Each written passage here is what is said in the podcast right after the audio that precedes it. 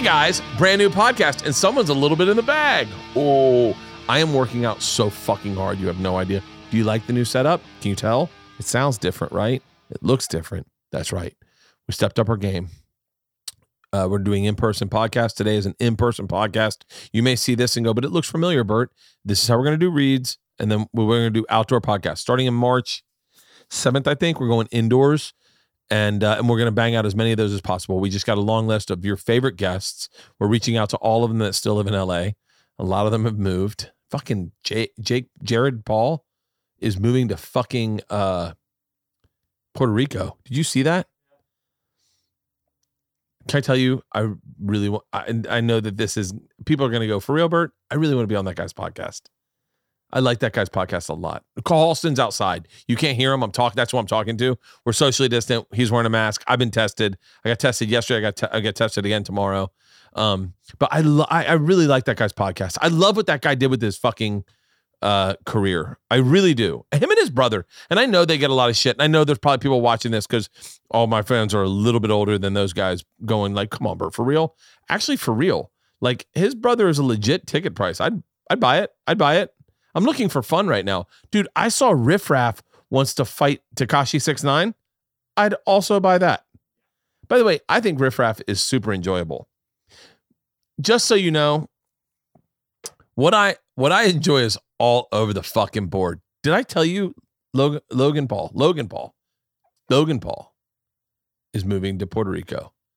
Andrew Schulz is in Miami. Joe Rogan's and I'm the only com- I feel like I feel like I know I'm not. Chris Porter's here. I feel like I'm the only comic left in LA.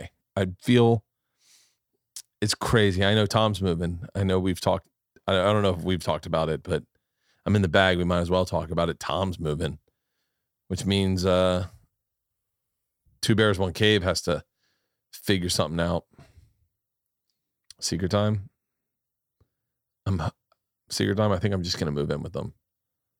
Why not, right? Can you hear me, Halston? okay. Today's a great podcast. It's the first podcast we did outdoors. Uh, what do I have to promote? Oh, Go Big Show.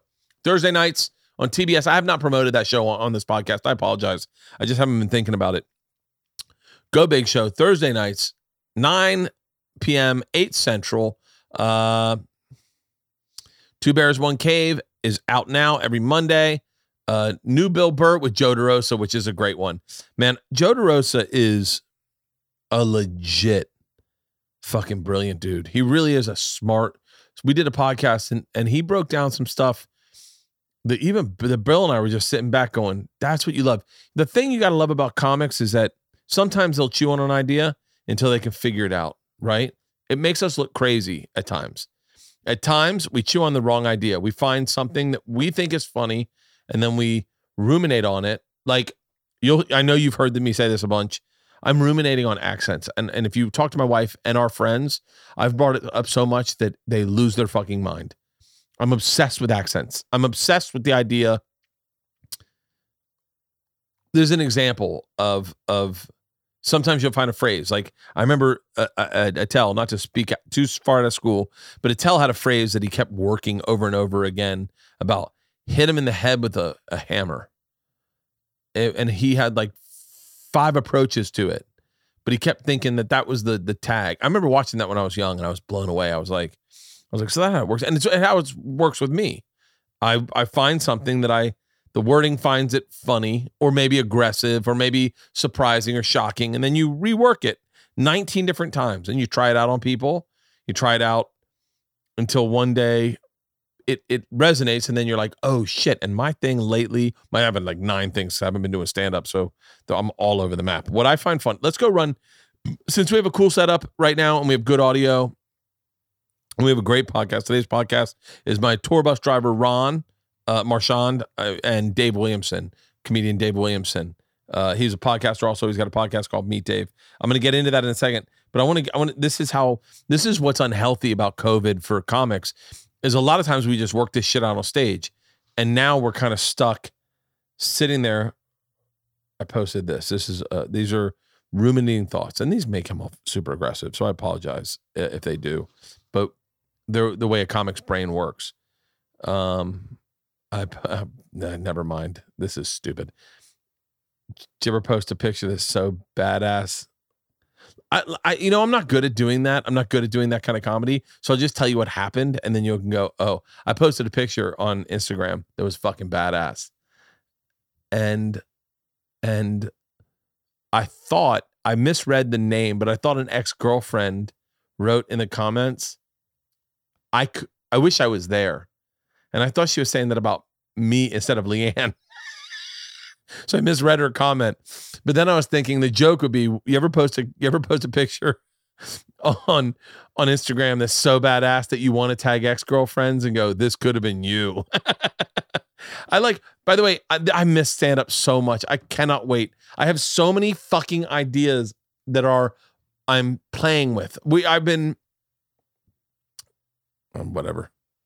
I told one I told one to Burr before we started the podcast last week.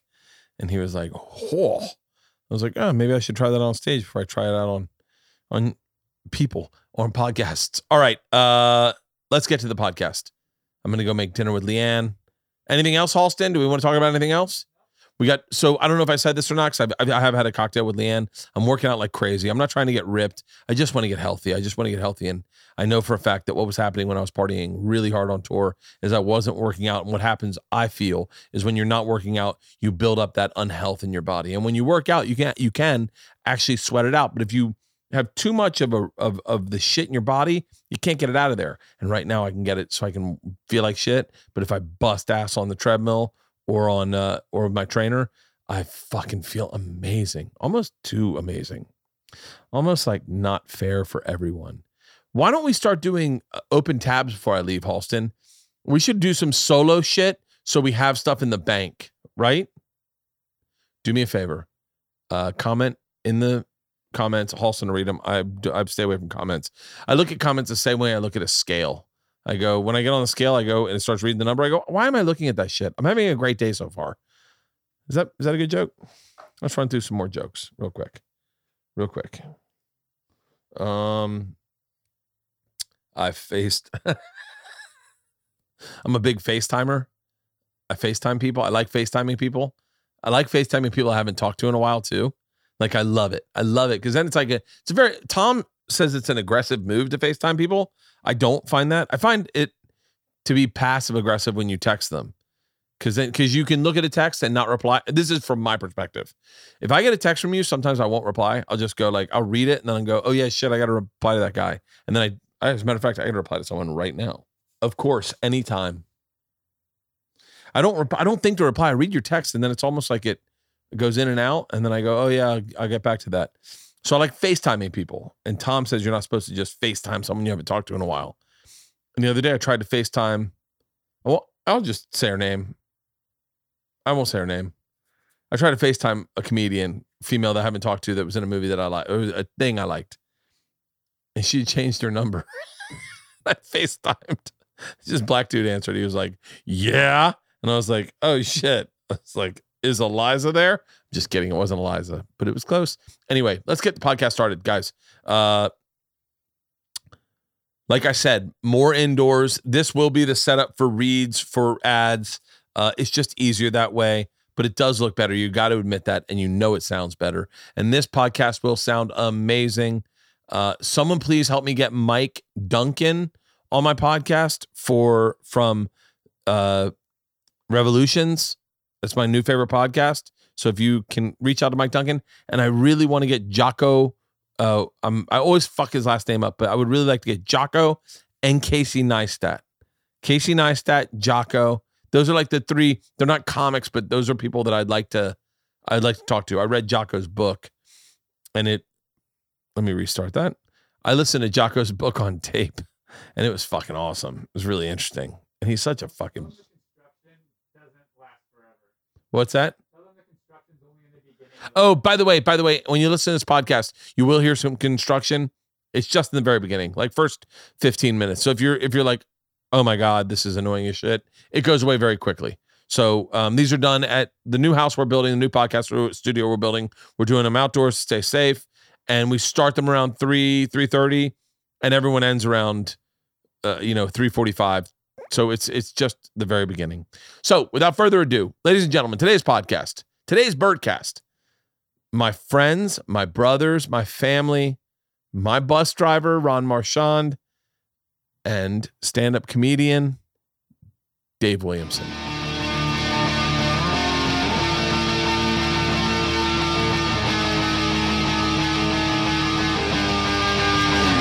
This is the Bertcast. Ladies and gentlemen, I would like you I'd like to welcome you to the first phase of the move in to the new podcast studio. What are you doing, Dave? I'm trying to figure out should, Just stay in the corner, stay in the center. if I come all the way back here, I look like a little kid on the couch. Sit crisscross applesauce. Just- Crisscross applesauce. all right, I'll lounge. Uh, we have all been COVID tested. We are all negative. Uh, of course, I'm well under. I, well, I understand the parameters of that. That we all could be harboring virus, and we may not mutate for two days, and that those tests aren't. I understand all of that. Well, should We're we doing- get should we get a tape measure and I, make I did we're the best we could. It's like we're outdoors. We're five feet away. Okay. We're, I think we're fine, and they're doing construction in the background. Hey, but, But listen, the house looks listen. beautiful. Though. Yeah, there are certain things that you just have to get your get your head around. yeah, man, you gotta. Eh, We've we've been across the country a couple times together through this whole thing, so I think that we've proven to each other that we're safe in our lives. If I didn't know you guys and I was showing up here, I'd be a lot more worried. That's my yeah, point. Like, yeah, yeah, I would too. I'm, I'm, Do I, we really know each other though? Ron, we know each other so well that I have I have lists of things I want to talk about. Like, like I'm actually for the first time starting to notice moments when I should feel guilty for my whiteness. Oh, okay. Wow. Yeah. For instance, Just now, you're noticing. Forty eight years later, hey, better late than never though. today I've got my trainer over here and I'm hitting a sledgehammer into a tire as they use a real sledgehammer to break up concrete. And they're like, what the fuck? He pays someone to do that? they're like, why don't you just come over here, asshole, and make my job easier? What are you just gonna pull out boards and start sawing them for exercise? These What guys about- are like, what are we doing? What's, what's funny about that? I forgot who I was talking to the other day, and I fell back to remember the CrossFit we did. I couldn't remember what city it was in, but I swear to oh, God, Yeah. I, I thought to myself, or, or Pittsburgh. It was Philadelphia. Pittsburgh. Butler, Yeah. Butler, I Pennsylvania. thought to myself, Bert was trying to kill me that day. That that was the day that he said, "Oh, I'm gonna get his ass." No, there's a look. There is a um. Hold on. I want to. Hey, write things down that I run by you. I want to talk about my mural. Okay. I want to talk about uh, hats. I brought two hats. I think you're gonna think are pretty fucking badass. And then I'm curious about the one you're th- uh, that I'm wearing now. Um, but this this this uh this whiteness thing, I'm really having a fucking hard time with it. the fact that you're starting with this makes a lot of sense to me because if you were going to have someone in your life that you wanted to run this by, it Oh, would be Ron. I can't, I can't do it to and- Leanne. I can't do it to Yeah, yeah, yeah. Leanne's empathetic. But And- but you and could it do makes to sense you had- you and Darnell could sit down. Donnell, that's so Donnell. racist. Yeah, oh my god, I can't Come believe on, you Doc- just If, if a white You guy did that, Look, my brother's name is Donnell, and he's been called Darnell. oh yeah. Whole do not call Leanne Luann. She'll fucking melt down. But it makes sense because I'm eager to see what you have because it means that you think it, some of them might go south in Ron's opinion, and that's usually when you have me around when you're going to talk to Ron. oh, oh, yeah, yeah, no, it's exactly. Well, you see the way he sat us. Yeah, yeah, You this see, is all he making sense now. Strategically put me far enough away where you'll Oh. be able to tackle me over the table. Yeah. if I want to go at him. I'm I- al- I'm always the one who has to come in and mediate the debates between uh, the documentaries we watch. Hey, I still and- say he was totally wrong with the Ron Artest thing. I, just yeah, I, I, I'm not shocked by that statement. You're totally, totally wrong. You know what? I was. I can I tell you? I'm starting to understand, and I'll tell you another statement. Okay. I'm starting to understand the phrase "only God can judge me" Wow. because I, I, I feel like that is. I, I'm a, I'm going to be very real right now. I feel like I'll speak from what I learned. Okay. black people get judged so much that that phrase "only God can judge me," which is tattooed on on Rod Woodson's body, I think tattooed on Tupac's body, tattooed on a lot of dudes' bodies. I think they're like, "Fuck you." D- how dare you judge me and and, True. and and not allow me forgiveness True. based on what you think is right? True.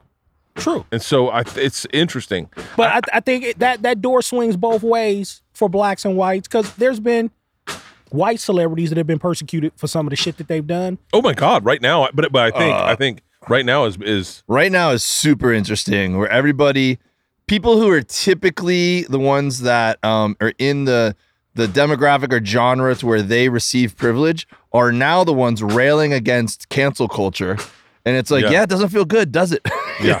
Oh look at and, you, by- you- and- and there's a difference between being canceled for something that uh, is unfair and being held accountable for saying Oh, yeah, crazy ex- shit exactly. there's two different things Exactly. Okay. Exactly. Great example. Let's talk about maybe this was a bad idea. It's like we're at a rifle range. You can just hear the right now people are like, "Hey man, I work construction all day. The last thing I need to hear is the people doing construction with me and then it in your fucking podcast in my ear, you asshole. I've got double the construction." part of the ambiance We did a, an episode of Travel Channel at a at a rifle range and it was so distracting.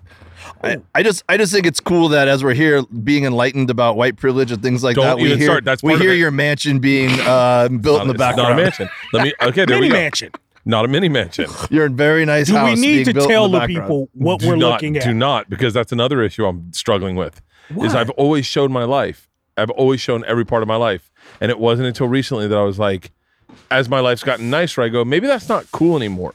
Like you, like I've seen. I always get a kick if I see Chrissy Teigen's mansion. I'm always like, show me more, or like, or like Chelsea Handler's house. I'm like, I want to see all, the rooms. But then, and then when I, then I know, I go, I've been to Rogan's house.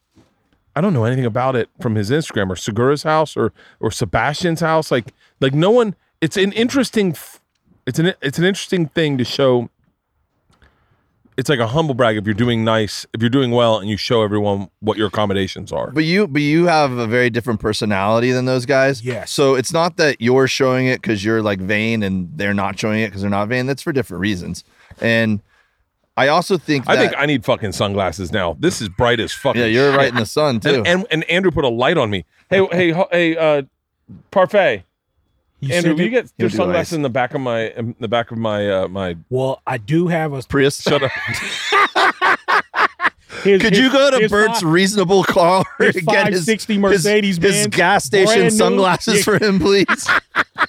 But look, He's I, an everyman, guys. Ray Bans back there. I will tell you, you got some. You're gonna have some interesting shit going on down the street from your house, about four or five houses down. Once you move in, because Why? you got some, you got some real niggas living down the Ron's done reconnaissance on the neighborhood. You just walk the perimeter, Ron, of the block. When you No, I was pulling up. I mean, I know what I look for, Ron. Where? How did you notice it? loud cars, dude standing out in the street, pants hanging off his ass, two hundred dollar pair of Jordans on. Yeah, you got some real ones to live down the block, bro. That makes me feel happy though. Like I feel like oh, uh, That's a toss up. It's like six in one hand, half dozen in the other. I we have uh, a lot of our neighbors are Russian, and Isla goes, and they know who I am, and they and Isla goes. I feel I feel comfortable living around the Russian mafia. I was like, baby, not all Russians are in the mafia. She was like, oh, thanks, Andrew. I'm fucking. Oh, There that's you so much better. It's not even. Oh. It's not, I mean, it's going to be here forever. Anyway, um, it's it, but it's like weird to show.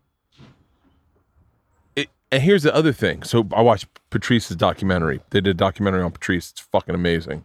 One of the Patrice, one of the things Patrice said that uh, resonates with me very intensely, and I think it connects to cancel culture, is he said he he had a show on VH1, and he was like, I didn't like doing the show because I didn't want uh 17 year old girls coming to my show and cheering for me, and then I get on stage and say like, and then I put a finger in her ass, and they're like, oh my god, Yeah. this isn't what I thought it would be. He's like, I want the motherfuckers that would ride with me to ride with me from the beginning to the end. He goes, that's why Pee Wee Herman fucked up. Pee Wee Herman was the guy who jacks off in movie theaters, but then he was playing like a kid friendly guy. He goes, Patrice says, I'm the guy that jacks off in movie theaters. I need you to know you to know that up front. yeah. And it was it's a brilliant statement because I go because then as as I, all I'm thinking is I've said this before. A lot of celebrities get canceled. Not a lot. Some celebrities get canceled because of branding, because they pretended to be one thing, And they're and not. then when they yeah, and then when you see who they really are, everyone's like, "Well, that's not what I signed up for. Fuck that guy." Yeah. And then I have been my whole career. I've been The party guy. the uh, party guy, underdog, alcoholic, doesn't have his shit together, fuck around. And then as I get older and I start getting my shit together and I start realizing the the the like getting more focused, I go, I go. I don't know. Like, how do I? Sh- how do I, I? I try to just show everything. But I've lived in this fucking house that has no backyard. We have, it's a beautiful house. I love my house. But every time anyone comes over, they're like, "Oh shit, this is small," and I'm like, "Fuck you." First of all, but I think hold on, hold on. Because I swear to God, Yeah. I said the same fucking thing when I pulled up to the house on the first tour. Like, who- why the like, fuck? why the fuck is this dude living in a normal neighborhood Yeah. in this little ass And I've house? always liked but it that. fits you. It fits me. It, fits you. And, and and and not to cut you off, but Bert, you you are a- a celebrity for the people. That's that's what draw the the regular folks, the the fuckers out here nailing, hammering. I mean, just go back to the crowds we had for four fucking months out on a on a driving tour during the pandemic. Oh, True yeah. fans. Yeah. That and that you you can't take that away from your fans, dog, because that's who you are. I, I think that people actually, it doesn't seem like it sometimes, but people want to see people they like and people who earn it and deserve it successful. You know, it gives them hope. Right. You know what I mean? Yeah. And they they're rooting for you. So I think that they want to go along on that journey with you.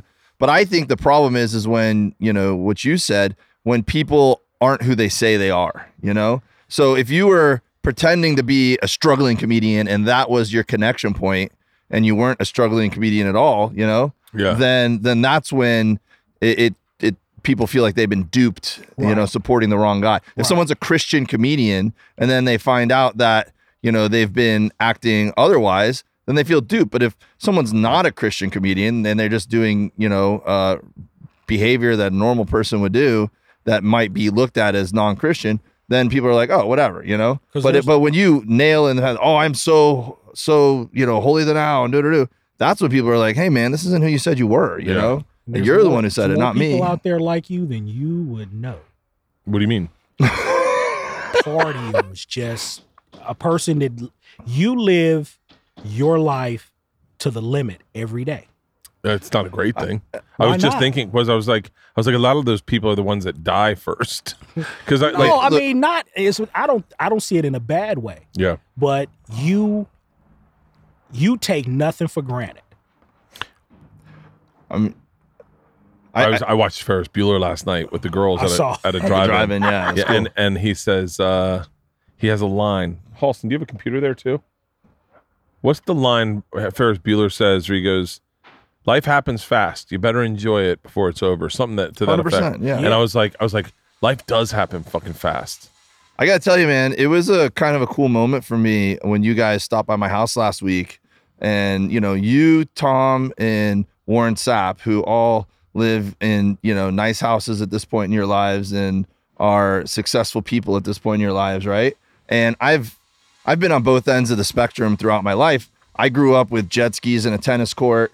I've lived paycheck to paycheck, you know, like I've I've I've seen it all back and forth uh, uh, several times in my life, right? Yeah. And so for me, you know, I live in a 2 1 uh, that I rent. It's an old as dirt house. And I do the best I can to fix it up, but I, I don't own it. So I'm not going to like renovate the bathroom or something, you know? Yeah. And, uh, you know, you guys came over and I felt, I was worried. I was like, oh man, what if someone's got to use the bathroom and my, you know, my bathroom's The like, first thing we did. That I was the know, first yeah, thing all did. of us did. but but honestly, man, Tom walked in, and the first thing Tom did is he looked at my barbecue setup in the front that I built, you know, myself, me and my son, with you know, for two hundred bucks. I built that whole fucking thing out. Hey, we need And- to put and- that video on the and- podcast. and Tom 'cause was that shit like- was amazing. Yeah, Tom Oh, was like, yeah. uh, "Man, this is awesome, Dave. This is like a TV studio. This is so cool." And he was like being very genuine, you know. And then you showed up, and you're like, "Dave, your front yard's awesome," and you know, and I'm like, you know, I didn't didn't spend very much money on it, but it was like it's a it's a cool area, and I'm proud of it. And and it made me realize, like, you know, that having something to brag about doesn't always mean that you have a ton of money. You know what I mean? hmm Does that make sense? Yeah, yeah, yeah, yeah, yeah. Oh, yeah. But I, I, I, it's it's funny. I transitioned into bragging about having a tour bus without realizing there's comics that are like, "Hey, man, I'm still flying coach," and I just was like, "Fucking tour bus! Yeah. Oh, this is the best! Take a look at this, fuckers!" Man, I uh, had a few uh, whiskeys the other night, and I didn't couldn't find anything to watch, so I decided to go back and watch the uh, Dane Cook's Tourgasm, and I watched the first two episodes, and I haven't watched it since like 2004 or whenever they did it. I don't Yeah. remember right when it was, but uh, it was so interesting to watch them like get on the tour bus and go. Now that we've done it and I know what it's like, it was really interesting just seeing the parallels. Wait, what do they? What I'm I'm assuming I haven't seen it since then either. I'm assuming they get on the bus, each get into their cubicles, and then go to sleep. I mean, they they have a lot Bobby hits the fridge a couple times. Gary Gary paces back and forth. well, there's a lot of like the stuff that we do where they like go for uh, like they went and did like a Segway tour. Like they do activities during the day, Yeah. you know. So it's a lot like our schedule, and uh, you know they they they get into deep discussions where they end up fighting with each other, and then someone's got to oh. mediate and like oh, I bet I guarantee you, our deep discussion fights were ten times worse. yeah. Well, these guys got on a bus for 30 days together. We've been touring for oh Almost yeah, two yeah, oh yeah, yeah. I guess our, ours So- are ours are But, more but you know what? You only fight like that, or I say get Yeah. into it like that with people you love. yeah, If you don't care about a person, hundred percent. Yeah, you don't and and and and I'll I'll say this on air. I truly apologize for the last incident you and I had the last night of us touring. yeah, But if Well, I didn't Ron. love you, yeah. and and I and I and I say that, dude, I I love you. You brought the joy back to my job again. I was doing this shit for a paycheck until I met you, Bert. Just a fucking paycheck. So wait, tell me what that's like because I, I know that we we know what your job's like with us.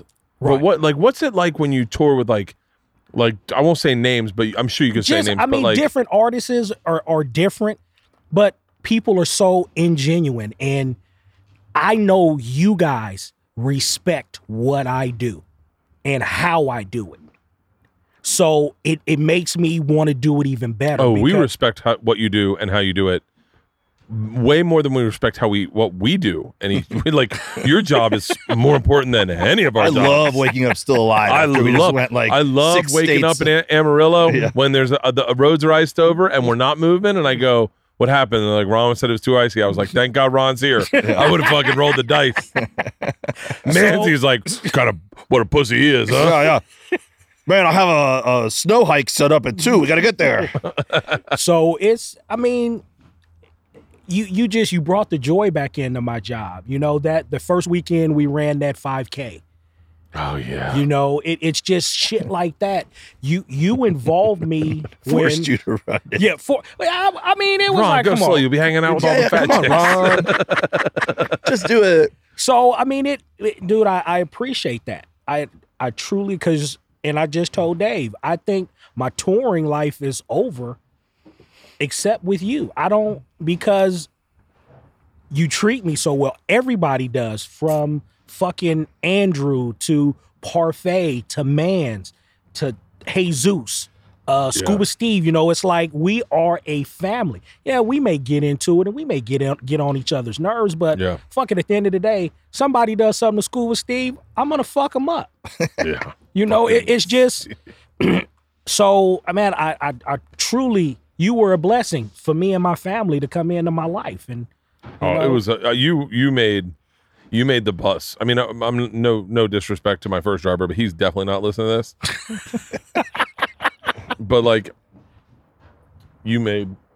Oh fuck! Does that not bring back great memories? Parfait is going to get ice. He's getting Parfait's doing what Parfait we- does. can we get get a ice. Starbucks run? You know, parfait? would that make you feel like a few we were back sandwiches. Yeah, yeah. You know, it's all love though. Sound check, Parfait. Sound check. I heard I heard uh, Rogan talking to this comic about me on uh, about our tour on the on on his podcast, and he was like, he was like, no, Bert loves. I don't know. I forget what he was saying. He's like, he fucking loves to have a good time. I'm watching these guys, and they get like two hundred dollars worth of McDonald's at the end of the night, and they eat all of it. Yeah. Tell Joe he needs to come out and spend a weekend I- Joe, Joe, Joe would be the I same as Tom. Tom was like a little bit like, like eyes wide open, like what the? F- this is how you guys live, like because our bus was is our house. Yes. that is our fucking house. Frat house. It is a frat Now, house. now I'll tell you, having you on the bus for three and a half weeks is totally different than having you on the bus for three or four days. Yeah. Oh yeah, yeah, yeah, yeah, it yeah, is- yeah. it- it- I don't know if I could go I back to to, just weekends. I might have to stay on the bus forever.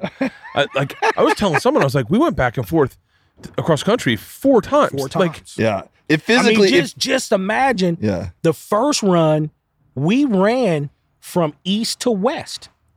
The first big show was in North Carolina. We left LA and tracked over 3,000 miles yep. to turn back around to track another 3,000 miles to get home. This podcast is brought to you by Hims. Did you know that 66% of men start losing their hair by the age of 35? I think Tom told me one time he was on a boat. He was with a bunch of boys that were very aggressive. They were bullying him and they kept saying, You're going bald. You're going bald. I never had that. You know why? Because I got in front of the issue. Once you start notice your hair is thinning, then it might be too late. You got to get in front of it. You got to, as soon as you see it thinning, you got to do something about it. That's why I, Hims is the number one stop for hair loss, skin care, sexual wellness, all for men. For Hims wants you to write a new chapter in your life, and it starts with your hair.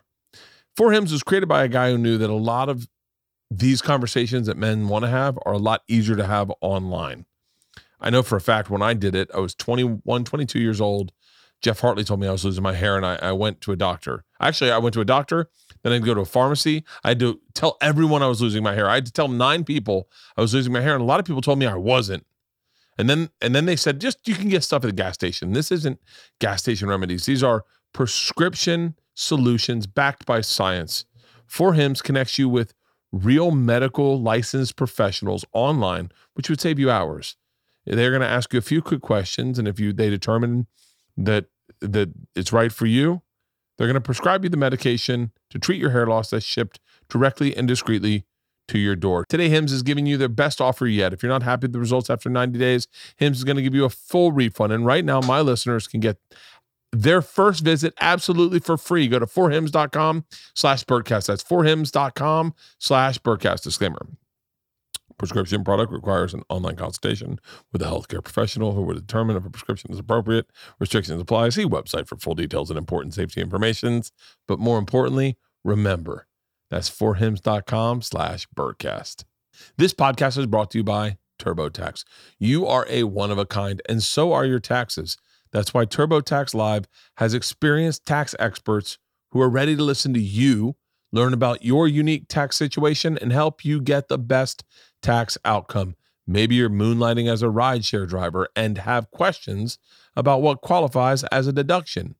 Maybe you want an expert to walk you through the process since most of your income last year came from freelance jobs. Or maybe you'd like to hand the whole tax filing process off to an expert while you perfect your banana bread recipe. Whether you want to file with the help of an expert or let an expert do the filing for you, TurboTax Live tax experts are here to help, giving you the confidence to know that you're one of a kind. Uniquely you taxes are done right. Intuit TurboTax Live. It's it, you know I, I can I t- okay if we're talking about and I'm gonna be I'm gonna get slightly buzzed on this. I have a big Chinese New Year's I got to culturally appropriate later tonight. the uh, but by the way, I posted that picture and I'm like reading the comments, waiting for someone to light me up, and I'm like, all right, we're good. I read five comments. Reading comments on Instagram is like getting on the scale. I look at it and I go, wait, why am I going to read this and let it ruin my day? It, it's a focus group. Yeah, it's a focus group. so, uh, but uh, oh fuck, what was that? Oh, I, I'll tell you, I feel, I feel like if we're being 100 percent honest, you see a lot of comics living large, doing theaters, doing fucking what you call it. But I th- feel like there's a little bit of earthiness to the way we do it. Of like, of like, we. Chappelle said this thing. This and this is where my has been fucking me up. Did you see Chappelle's new Instagram post? No. Oh, it's great. It's great. It's uh he talks about getting COVID. And he talks about uh cowards love when a hero stumbles.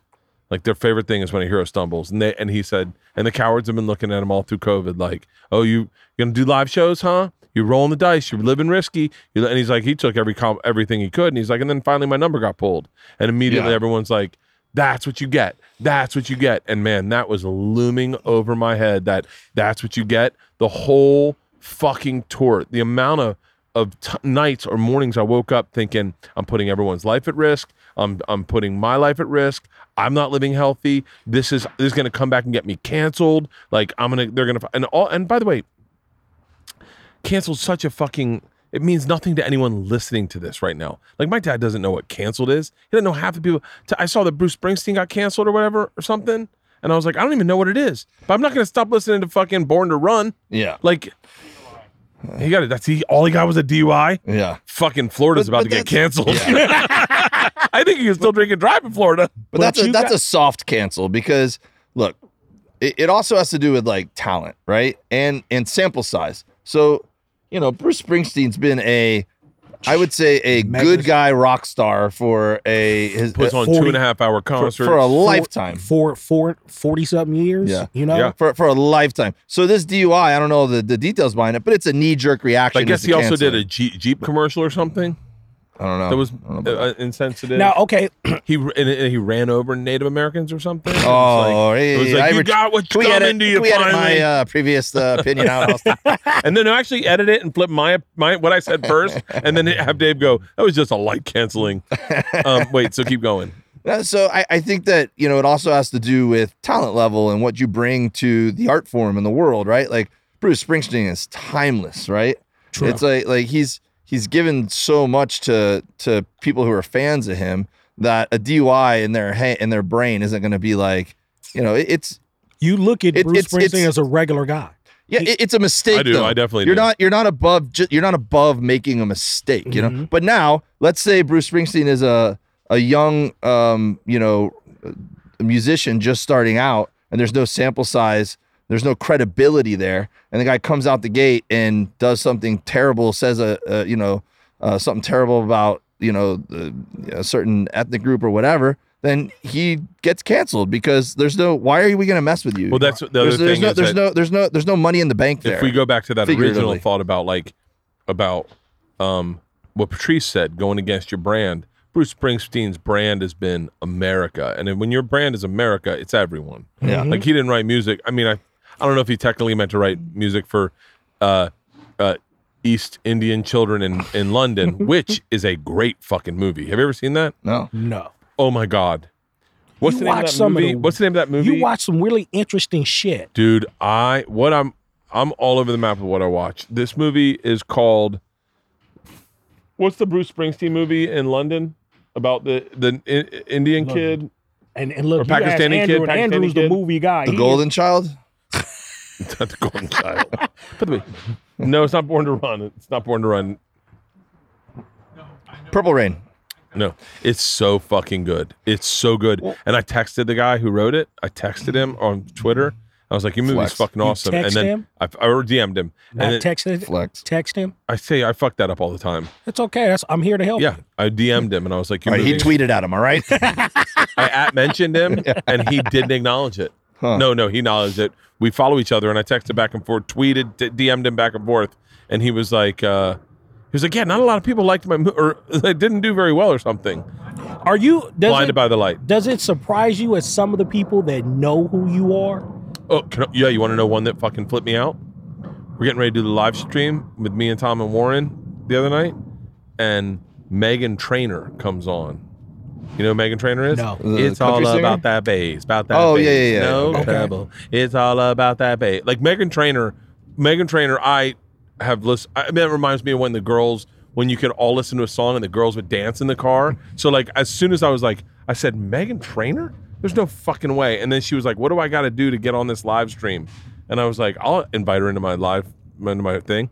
So I invited her in. It's fucking Meghan Trainor. I was like, I got so, and then I and, and then I said to Tom, I guess Meghan Trainor, and he goes, "No." I said, "Yeah." I go, "Fucking Meghan Trainor." What's up with Warren Sapp, Hall of Famer?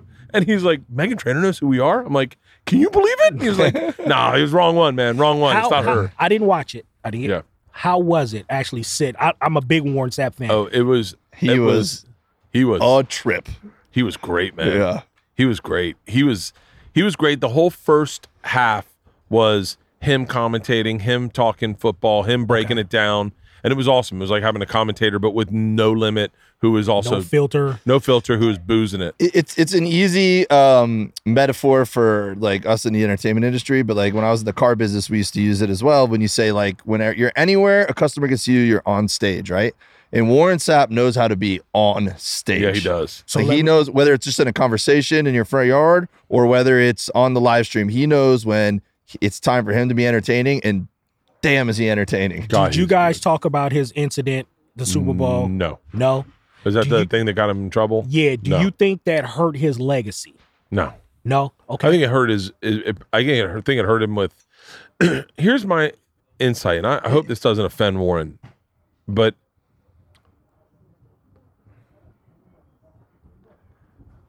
ah, this is fucking dicey territory. Well, I, I feel like I feel like I feel like I actually okay. I always say I'm lucky. I was I was actually talking to Warren about this. I've always said I was lucky. And then one day I realized, oh no, I'm not lucky, I'm just white. Like I just everything was set up for me to win. And then you look at guys like Warren Sapp, who has all the talent, all the skills, all the whatchamacallit, and then you could theoretically call him unlucky. And it's not that he's unlucky, it's that the, the system looks tries to look attempts to look at him differently regardless of what he does. Mm-hmm. They always try to sh- pivot and go, I got two nanograms of marijuana in his system. Lower his draft choice. Let's save some money on this one. Fuck him. true. And and and uh, oh, he had an incident where whatever. I don't even know what the incident Right, is. right. He had an incident. Get him out of here. Fuck him. He. You know what? He was on thin ice with us. Where I would argue, and if it was me, uh, I won't say me because that's a bad example. Because I definitely don't want people going, no, we'll focus on you. But like, non-color, if it was it was a person non if it was Troy Aikman, they would have been like, hey man, Yeah. he might have been at a party. and that in that was air. that's my whole point of asking about That's that. interesting. That kind of backs up what I was saying earlier, and I never thought about it from that angle because you know, Randy like I was saying, when you have the talent or you have the potential, then you might have a little bit more rope to make mistakes and find redemption, right? Yeah. But Warren should have been extended that Yes, uh, that absolutely after his career, Yes. his personality's so great, you know, And and, the fact people- that the fact that any he chan- had like, any chance someone's had to knock him down, they've knocked him down anytime post career. anytime Randy Moss, Allen Iverson, you can go down the list. And now I'm not condoning anyone any of their behavior, but what I will say is that I would argue maybe you know the story about Cal Ripken, they say, allegedly. You know? You know the story about Cal Ripken? was it I, I was it was it uh was it rape or something like that? I don't, I don't think it was that. I don't, don't know that story. No, what I heard is, I don't know. It's not even worth mentioning. Right. But let's just say that there are some professional athletes that have gotten dust ups, and when the maybe, maybe allegedly, when the cops show up, they go, "Hey, man, It's we've such a all been there." Right. dude, when Dennis Erickson was the, I, I think he might have, no, it might have been right before Warren's time. Might have been during Warren's time. Dennis Erickson. By the way, I want you guys to know that when you hear this cutting and this hammering, that is joy to my ears. that means they are Work's doing getting work done. in a COVID. We have been shut down like three times Yeah. because one dude gets it, and then Everybody. Yeah. everyone gets it, and it's and I, I mean I can't even make a joke about it because it's been pretty serious. yeah. And and you try to keep them safe and everything, Mm-hmm. but but you know you're fucking grown up gonna work, and then you're gonna get in a car, you're gonna get a ride to work, whatever the fuck you're gonna do, eat lunch. Anyway, Dave, I'm sorry, Dave, It's okay. Kevin No, Erickson, De- Derek De- Erickson. Dennis Erickson was uh, the coach at the University of Miami for a period of time, and it's well known that he would get hammered and uh, get pulled over, and then the cops would drive him home. You know, the cops would make sure he got home safely because he was a national championship coach. You know, like do you think they would do that for any of the athletes? No, No. I mean, no, I would think they do that for. I think for a few guys, they would get that. Tiger didn't get it, but I would think. I would think. Do you watch that Tiger documentary? I did. I was going to watch it with my kids, and then someone finally told me like, "Don't watch it with your kids," and I'm glad I didn't. They picked up a tampon. Man, I was texting with Shane Gillis about Yeah. it. That guy picked up a tampon. What? Yep. bro? There, Well, there were was some about sketchy. yeah, We're illuminating sketchy? shit in that. Who are we speaking of? Tiger Woods and Earl Woods. Tiger Woods. Tiger Woods. Okay. Okay. So Tiger Woods uh, starts fucking a Perkins waitress. It's the weirdest. It's it's such a. Kobe Bryant and a fucking housekeeper. You know, it's It doesn't make any fucking sense to me. Anyway. I'll um, help you. I'll help you make sense of it. Okay. Okay. So well, it gets it gets really sketchy. So, hey ho- hey, can I get a any can of I get a, a cup of ice too? Thank you. And then maybe gloves or just bare handle. Anything that says We're back IPA on the on it. bus. We're back on the bus. We're back on the bus. We're in our bubble, guys. Yeah, we're in our Okay. bubble. We're back in our bubble. For, All for- tested. for you for, for for it to help you make sense help help it make sense of you i'll just say uh oh where do we go to the I'm gonna have a cigar. I've been wanting a cigar really bad. Really? uh I've been hitting cigars kind of hard lately. Uh strip club Uh, Fort Wayne, Indiana. what you turned guys you, went to a strip club in Fort Wayne? That's great. Was I sleeping? what, what turned what what was We the didn't want biggest to wake you up, Dave. We What- knew you had what an was- early flight in the morning. what, what was the biggest the biggest turn on for you that night the biggest turn on was the girl not taking her like. Well, I don't know. There was the one that had all her clothes on. right now you're bert kreischer you could have about any woman you want in the world. Hot chicks. When We're I talking picked LeeAnn, is that what you're saying? No. Isn't that crazy? No. Fucking insanity. LeeAnn, no, I- I- no. I do I not would agree go with that. that one right there. Yeah. So, but the chick to give you a dance with all her clothes, her regular clothes on, Yeah. is what turns you on. It was the fucking best. So it's like because once you get to a certain status, when you can have whatever you want, Oh, that's an interesting flex because you realize that Perkin waitress has no idea who Tiger Woods ah, is. it- she really does not follow golf. Perkin waitresses are very not into the PGA. I think there's Across the yeah. board, I don't want to stereotype Perkins waitresses. we're talking waitresses at small restaurants like that or specifically Perkins. Hey, will you grab a lighter out of there? and Waffle Houses, you know. Well, when when you're when you've been under a microscope your whole life and had these expectations put on you your whole life, Thanks, brother. it's there's got to be something that's kind of um, satisfying or gratifying to you to know that you just probably made someone's like, yeah. life or night. You know, Mm-hmm. like the most average person ever. You know, Right. So that helps you wrap your head around that, Bert. That's interesting. Um, I I thought. Well, here's the interesting part. So, he fucks his Perkins waitress. By the way, I, I don't even like talking ill about him because I like I really like Tiger Woods. I like him. I feel like the He I- transcended the sport of golf. and I feel like anyone who breaks down barriers like that deserves deserves some some swing. You know, deserves some leeway. Like Mm-hmm. Jack, you're. You, you can't really say much bad about.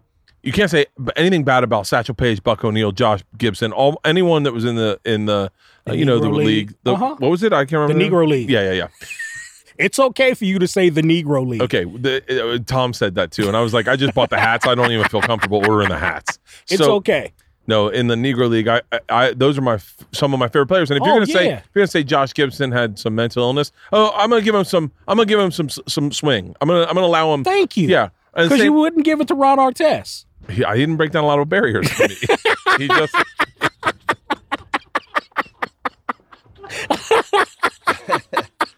I mean, he's a prolific name changer. Not a lot of people were doing that before. True. I will tell you, Ron Artest changed the game when it comes to reinventing yourself. No one reinvented himself better than that guy. And I Dennis Rodman. Oh, yeah, yeah, yeah. But you know that they're basically the same type of personalities and guys. Hard nose, came from nothing. You know, they they they were the workers in the NBA. yeah, They were the workers in the NBA. They they took their craft seriously, and they weren't the most talented guy, especially Ron, Art, uh, especially Dennis Rodman. Dennis Rodman was an exceptional athlete. yeah. I, I am total. I, I just maybe the, the term cancel is poor marketing, but I'm totally on board with um, holding people accountable for despicable behavior. Yes, hundred percent. yes, yes. But I also, when it's warranted, Define despicable behavior, though. well, there's a it's a broad spectrum. Yeah. But I'm also here for um, redemption. I, I think that you need to give someone a chance to grow as a human being. Now, maybe professionally they don't deserve the same things that that were afforded to them before, Right. Because they they screwed up their chance. But w- I don't like it when people pile on and say, "I hope you die," and I hope you know you Oh. because then what is that? What's that person supposed to? How's their life going to value moving forward? You know, I, I just I'm here for the redemption. I've been guilty of piling on. I've been guil- so guilty I had to apologize to people. Where I didn't even realize I was piling on. I just said something shitty. I didn't think about it, and I was just caught off guard. And I was like, and then the person reached out to me and was like, "Hey, man, you know, I know we're not friends or anything, but I've never done anything bad to you. Like, why would you do that?" And I was like, "I wasn't thinking." And then they were like, White- "Yeah, I, white I my privilege. life really sucks White right now." And privilege. then you're jumping down on me. privilege. Yeah. Oh. Uh, anyway, back to Tiger Woods. So he he goes. Um. He goes. He fucks his Per- Perkins waitress, takes her to like a church or, or whatever, pulls her around the back. She's on her period. Gangster. Pulls her tampon out, throws it out the fucking window like a fucking savage, like a real like like raw dog me. Come inside me, give me AIDS. I don't care. I work at Perkins. I love this girl. Right. TMZ Uh, not or paparazzi or somebody. the National Enquirer. Oh, yeah, that's important that it's the National Enquirer because they see this, right? The guys are tracking him. They see this. your boy your boy goes over this this this this journalist goes over so that he has proof. He grabs the bloody tampon, Evidence. saves it, so he's got evidence. Then they call Tiger and they tell Tiger, "Hey man, just so you know, we got proof that you fucked this Perkins waitress behind a whatchamacallit." And he was like, "It's not me." And they're like, "We got the tampon." And he's like, "Okay, it's me." And they're like, "How about you play? How about we're gonna write an article about it, or you can appear on the cover of Men's Health." Because they own men's health too. Yeah, because they own Men's Health, and Tiger's like, "Yeah, Men's Health, Men's Health. I'm gonna, I'm gonna pick Men's Health." I'm sure that was a quick. He was like, "Yeah, maybe I should Yeah. start working out." Men's Health. He's like, I would do it anyways. I was like, what men's? You should have just asked. Yeah. And so then they get Tiger Woods on free on the cover for free for Men's Health to jack up their fucking sales, and then and then they still busted him. Then you start going look at anyone that's like Tiger Woods level, like Tom Brady. Anytime he was on Men's Health, you're like, go a month back. What did he do? What? Gronk. Gronk doesn't care. Gronk will just be like, "Yeah, I 69'd her." Did you ever hear the story about Burt Reynolds and uh, National Enquirer headquarters back in the day? No. So Burt Reynolds, uh, They're based out of Boca, right? yeah, so so they're they're in Boca or somewhere like that, and Burt Reynolds uh, lived somewhere in Florida at the time, had a mansion, was biggest movie star on earth, had horses and stables and whatever, and had a feud with the National Enquirer because they were putting him on the you know him and Loni and him and this you know on the cover of, of every issue, you know. So for Christmas or some, some something around Christmas or something, I think it was a Christmas party or whatever, he took a ton of horse shit he had been saving and took his helicopter and had it flown over the National Enquirer and dumped on top of the National Enquirer Oh building. my God. Classic That's- Burt Reynolds. Uh, dude, I love Burt Reynolds. I love Burt Reynolds. Here's here's a question. Here's okay. Here's my question. I've been man. I'm so glad to do this podcast in person. It's so much better, isn't it? I know that you guys are going to hear this and go. Then don't do them in Zoom. Well, that's all I can get. Nathan Florence is coming on Zoom soon. Um, but like the uh, let's talk about the subject of being. A, I'm sure these are all bits I'm working on. I can't work on on stage, but like the subject of everyone being a Karen. Like I really feel like ultimately, no, every I, whatever, I whatever. Karen the other day. I caught myself doing it. What'd you do? Well, here I am. I'm I called to- the cops on these black kids playing in front of my No, house. God, no. damn, how dare them? This is a white neighborhood. no, I um, oh, I'm yelling that. I forgot I'm not in my man cave. I'm, I'm yelling that, and Your neighbors. someone just heard me yell out of my backyard. This is a white neighborhood. yeah, yeah. Um, no, you know, I, I'm totally on board with wearing a mask and you know, do being unselfish and responsible to know help with the pandemic. And I've always preached that and whatever. And then here I am. Uh, two weeks ago, I took my family down to Long Beach to go paddleboarding, and my wife's been there before, so they made her wear like this like little like uh not like it's not even like a life jacket. It's just like a like a vest basically like that says like look out. And then they made me wear this big giant like a life jacket. And I'm sitting there telling the kid, like, that's a little ridiculous. I don't really need to wear a life jacket, do I? And they're like, yes, sir. It's it's insurance policy. You have to wear. And I'm like, I'm a really experienced waterman. Um, I don't think you understand the hours I've logged on. And I got really mad. I was like, it's not. I just didn't want to wear it. It's uncomfortable and unnecessary. I've been paddleboarding a thousand times. I understand the situation. And this kid's like, I'm 18. I just work here, kid. like, guy, like, you know. And I had to stop myself and just be like, all right. I I feel like someone in a restaurant who's yelling about wearing a mask. I need to just wear the life jacket. It's not a big deal, you know. But if you find the right thing that strikes your nerve, we all have Karen Oh, inside it's, of us. it's rage. Once rage, once you once you unpop the cork, it's hard to it's hard to go. And then and then and then and I've been videotaped doing it. I had a woman I talked about. I know I talked about this on stage. Right when the whole mask thing was happening, right when it first started, I took the girls on a walk and I had my mask around my chin, and we're walking the dogs. And this woman's just, I, I think she's FaceTiming someone, but she just points at me and she goes, "There's another one." wear a mask. And I was like, you're a cunt. And I couldn't help it. I couldn't help it. I, it came out so fast. And I went, oh, why would you do that? You, you saw her camera out and then you lay in bed. I was, I'm, I'm literally trying to write a bit about it today. This morning, I was laying in bed and I was going, there's a picture of me in, with, in, in, with the Zulu tribe dressed in full Zulu attire flexing. I'm flexing my bicep for this Zulu warrior in his traditional Zulu warrior gear, and I'm dressed exactly like him in flip flops. And I was like, "Oh, we're talking about cultural appropriation."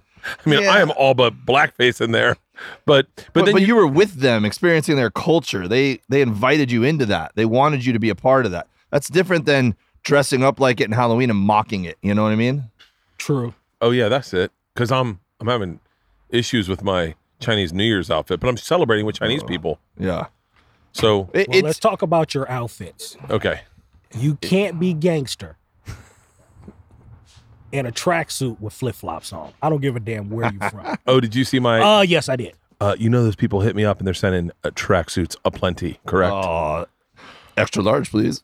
Uh, I will have I will have five different. You're not a two X. You need to try on my extra large, see if it fits you, Okay. And then I will You buy. can't- I will buy all matching tracksuits for You for can't us. do flip flops. That's next level. I can't Put you help some it. you put some Air Force Ones on or a pair of J's. If you want to Yeah. be gangster. I think white. I think my all white uh, Air Force Ones? would look nice Yes. with that. Did you see what they did with my Air Force One, the Buck Air Force Ones I had? No.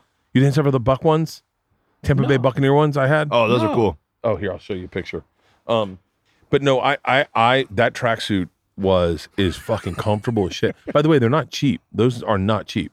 Oh. It's called the I. Sewing Brothers. They're out I at believe it. I'm sure they're actually pretty expensive. yeah, Tom hit me up. He goes, "Yo, man, I saw this online. It's pretty fucking sick. You want to get one?" And I was like, "You get one?" He's like, "I already ordered mine." I was like, "Fucking done."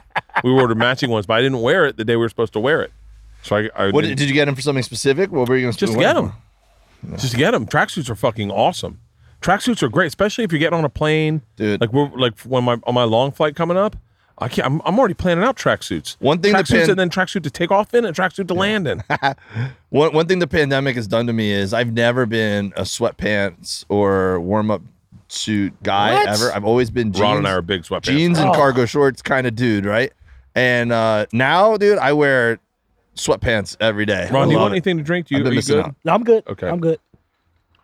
That yeah. S- Sweatsuits. But Ron's made that point to us several times. Not that we believe him or going to fall for it, but Ron's uh, talking about the N word a lot, saying like whether you're you mean it with a hateful intent or or not, right? Using it versus saying it. yeah, Using it means that you're saying it to hurt somebody. Saying it is like you say it. Like I, I've definitely said it before. I've said I've sang it. I asked Cr- Trinidad Jan. I, I was dropping off Ila at school the other day. You want to hear a fucking horrible story? horrible story. Dropping her off at school. Yeah, Ron. First He- day in LA. years ago. Oh, Not recently. years ago. Yeah. Nope. Nope.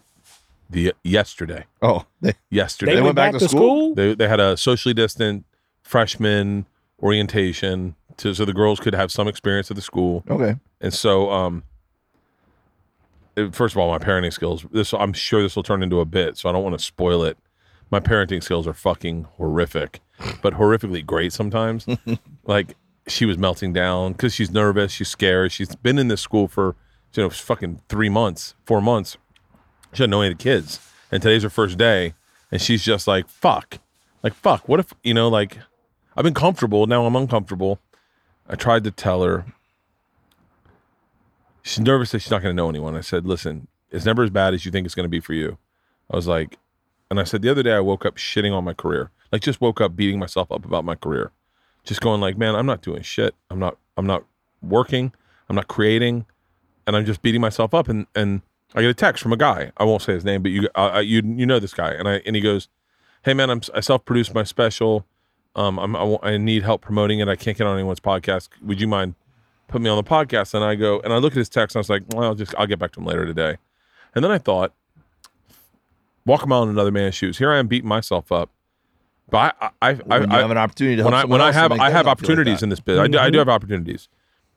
And then here he is, two kids, and he's trying to get shit done. And he's like, hey man. And then I'm, I'm not even responding to him. And then I go, fuck it. And I tell Ila. So I responded to him and he called me and he was like, hey man, thank you. I'm having a hard time getting anyone to see this. And it means a lot that you would take just a second out of your day to just, and I go, hey, we'll get it done. I text Andrew, let's get it done this week. And then, so I said to her, I said, as nervous as you are about not knowing anyone, realize there's someone who's got it worse, who doesn't know someone and has other shit going on. I said, when you get there, find that person. She goes, what? And I go, look for like, I meant to say, I meant to, I don't know what I meant to say. In my me head brain, I had a lot of words that I know you're not allowed to say anymore, like to describe people that maybe, but all that came out of my mouth was amputee. I said, look for an amputee. And she went, an amputee? And I go, I'm just saying, like, and, and I go, Georgia made friends with a blind girl. She goes, what? I go, Georgia looked and got uncomfortable. This, and by the way, this is not how it went down. I go, she found a blind girl, made friends with a blind girl, and it was nice. And then she's friends, still friends. And she goes, Dad, the girl has diabetes. I went, what? She goes, she has a service dog because she's diabetes. I'm blind. I went, I thought she was blind. And but here's the cr- interesting part about my parenting is she started laughing. Yeah. And then she, and all of a sudden, all of a sudden, she's not really upset anymore. And so it was like good parenting. Well, I don't know where the story was going.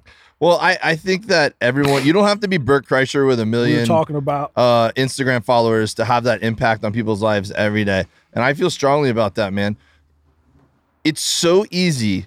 We all want to watch things on TV where it's like very tangible and recognizable and how you can be a hero when they show the kid that comes out the they let him score a touchdown because he's got a disability or whatever. But you can do something every day to make someone's day. Just be nice to the barista at Starbucks and like ask them like, "Hey, how, hey, hey, how you doing today? Oh, great, thanks for being nice." You know. Yeah. Or when someone fucks up, don't be a Karen. Just be understanding about it. Or, be like, or, or here, here's the other thing is that, or how about this?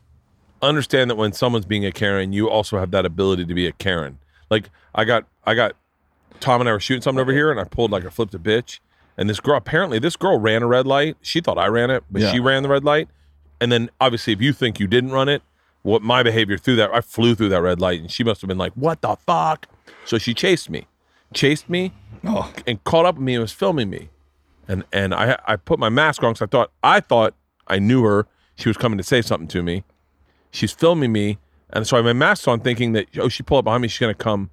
And then and my tits were loose, like my meaning you know when rage hits you, and your heart and you get it's like losing your stomach. My tits were loose, and I was like, I'm gonna light this bitch up. Like you don't know what I do for a living, woman. I do this every fucking day. I have the most hateful, hurtful things I can say to you. And then I was like, and then I was like, stop. I was like, take a breath. I go, and my head, by the way, this is from getting your ass kicked enough when you talk shit, you didn't see it coming. I go, there is a Persian dude walking up to the right of my car who's going to knock me out. Uh, he's going to pull me out the fucking window. I said, ma'am, I apologize. I go, and there's no way I'm going to convince her that she ran the red light. There's no way that she's going to go, oh, wait, you're right. You're right. I'm out of control. Yeah. I'm out of control right now. But her camera's rolling first. So she gets to edit up Yep. to the point where she decides now it goes viral.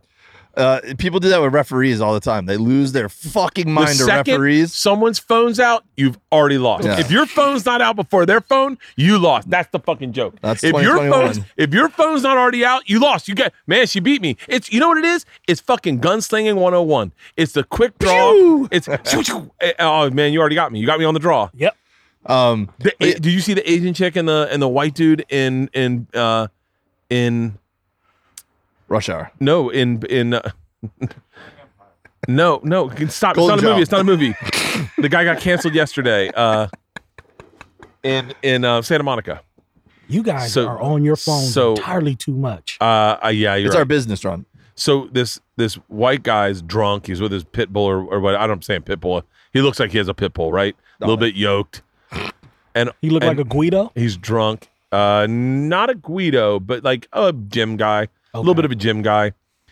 And he goes on what they claim is a racist. I didn't see the whole thing but a racist i didn't obviously i didn't see the whole thing. He just yeah he just was a fucking asshole but it goes viral right? They're like cancel him fuck him. Hate crimes against asians are up and it's because of guys like this. And then he didn't even know what happened to him. And then he the first one he sees he replies back. He's like oh she kicked my dog. And then everyone's like wait she kicked your dog? And he's like oh, i'm just saying like that's mm-hmm. why i got upset. She kicked my dog. I didn't and then and then you're like and he's like oh I- i'm sorry i didn't have my camera out first.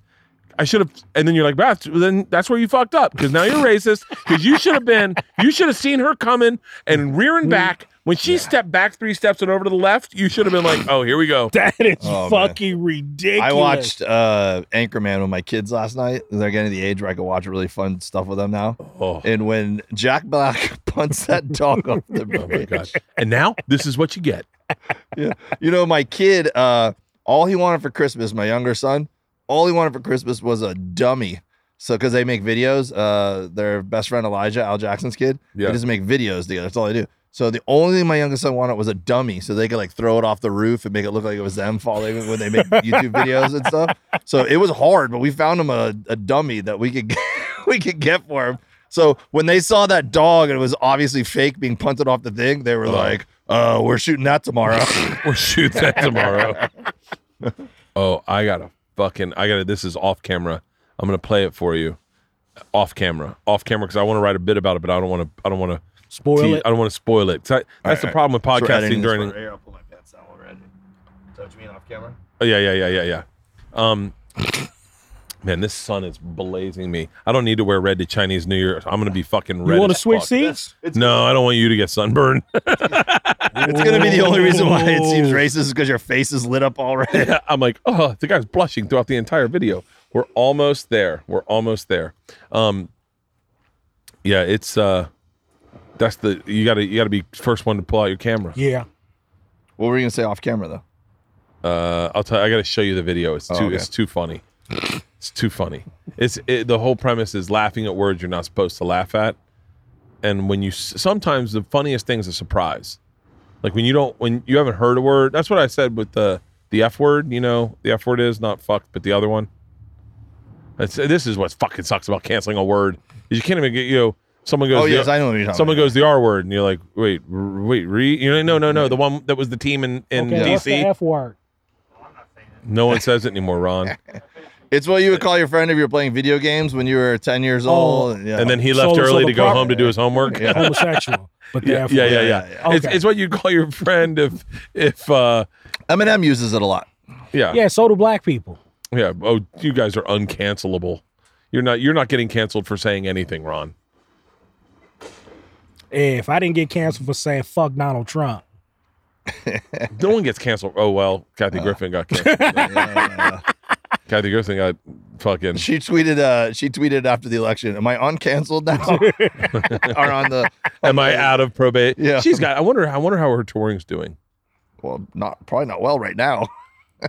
No. Oh I yeah. mean, there's still people out touring. no, no, yeah, but I don't know. I'm I'm ready to get back on the road. I'm not. You not? Well, you got a, you got a while. I'm gonna be gone for fucking three months. So I'm enjoying this this time at home. Just uh, Look, man. I, I- to circle back for a second though, and having a positive impact on people. You know, Ron already said like what an impact you had on his life, and it wasn't because you were famous, Bert, or you like blew up his Instagram or anything like that. It's because you said, "Hey, man, want to go to lunch with us?" Whereas a lot of artists he works with probably pretend like they value him, but then it's like, you know, all right, man, we'll see you later. But you made it a point to be like, hey, let's wait 20 minutes to go to lunch because Ron's wrapping some stuff up and then he can go with us, you know? Just something simple like that, man. And then you've given him uh, passion for his job again. right now, It- Trevor's going. You guys went to lunch together? That's not cool. I- Trev, it was a it was a totally different world before Trevor's you got on at board. just so we Trevor's know, the laughing. whole tour is here except for Jesus. Not the whole tour. By the way, doesn't Shane kind of look like Jason Momoa? It's a funny, bizarro world, Shane. Yes. oh, I love those guys though. It'd Yeah. be funny to see Jason Momoa playing Shane in a movie. Oh, that would be hilarious. I mean, dude, you you put you put a good team together. I mean, and I think we talked about this on the first burst, the first Bertcast where we had everybody on the Zoom. You know, I I bonded with with Dave, Jesus, and Andrew before I did with you. Yeah. You know, I I swear to God, you when I dropped you guys off in Phoenix and was headed to Chicago to pick you guys up that next weekend, I thought I was going back to Florence, Alabama. I just knew Really? I was going to get a call. Really? Yeah. to get fired. Yep.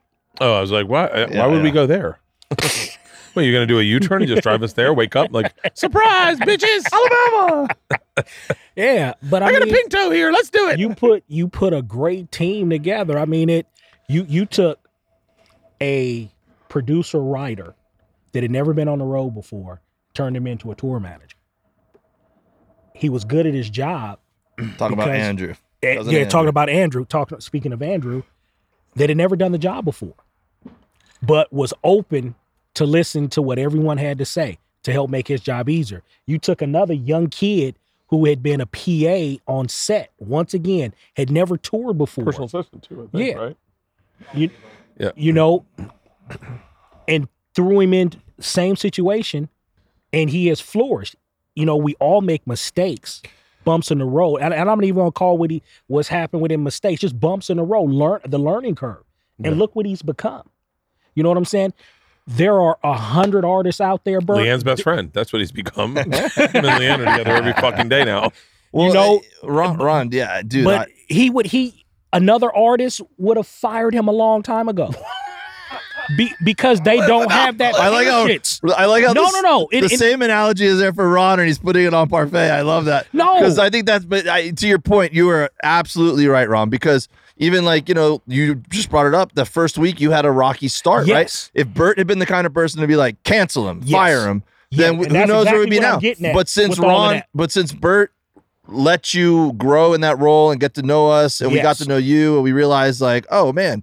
The, the things that we thought were flaws were actually strengths Right. and and this guy's willing to learn and grow and fit in and and it's it's imagine I can't imagine you not being here right now. You know, like I can't imagine imagine myself not knowing being you and, and having you be a friend and It's funny too. You know what's funny about COVID? all of my best friends. I probably hated the first time I met them. wow. all of my best the people I've become the closest with are not guys I would have picked out to be like you're going to be one of my best friends. Like there's there's something about having um a, a little bit of adversity and overcoming it that makes you deeper friends. We all have extra stuff lying around or hidden away in a closet that isn't being used anymore. A lot of it is probably in great condition, and someone else would get a ton of use out of it. Personally, I had my sisters clean not only my man cave, but my closet, and they found a ton of it. You know what they did with that stuff? They took it to Mercari. Mercari is the marketplace app that makes it easy to give my unused items a new life when I get rid of them. It's a simple way to say goodbye by selling your stuff to someone who actually wants it. And when a buyer says hello, you make money.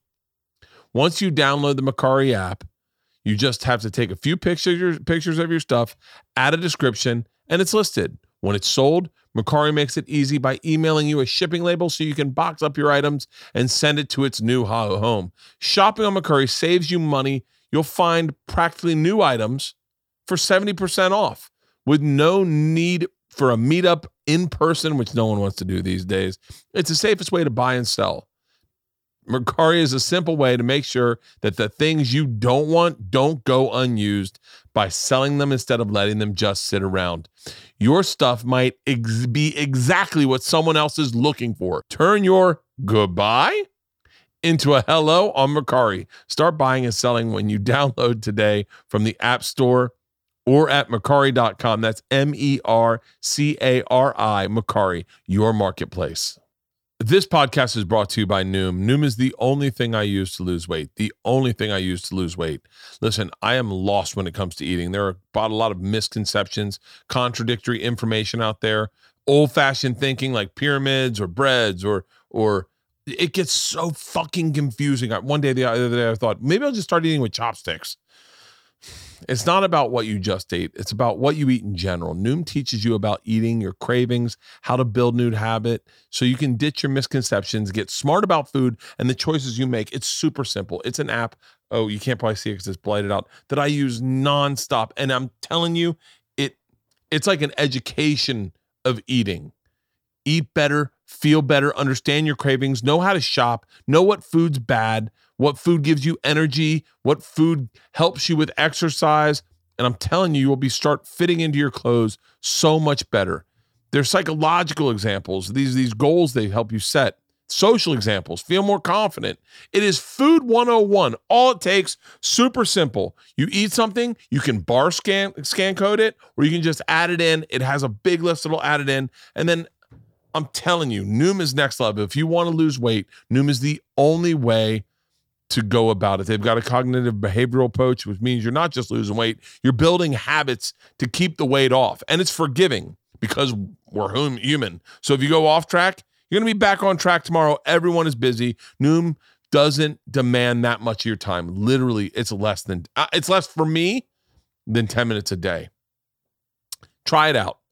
Um, trust me, try it out. There's a science to getting healthier, healthier, and in my house, that science is called Noom. Sign up for your trial today at Noom.com, N O O M dot com slash Bertcast. Learn how to eat again with Noom. Sign up for your trial today at Noom.com slash Bertcast. N-O-O-M dot com slash Bertcast. Ready, ready to learn how to live healthier? All you got to do, sign up for Noom today. N-O-O-M dot com slash Bertcast. Throughout COVID, there's like you learn kind of who who I, I don't know if it's because bubble esque or whatever, but there are certain people that you just go, I trust them, and if and then if I get it from them, I I, I that's on me, you know. Like and then there's people you go, I, I don't trust that guy. I'm gonna stay my distance. But it's funny is like we were saying, like we should do Andrew's like we should do an outdoor test podcast, see if it works, some some make it comfortable.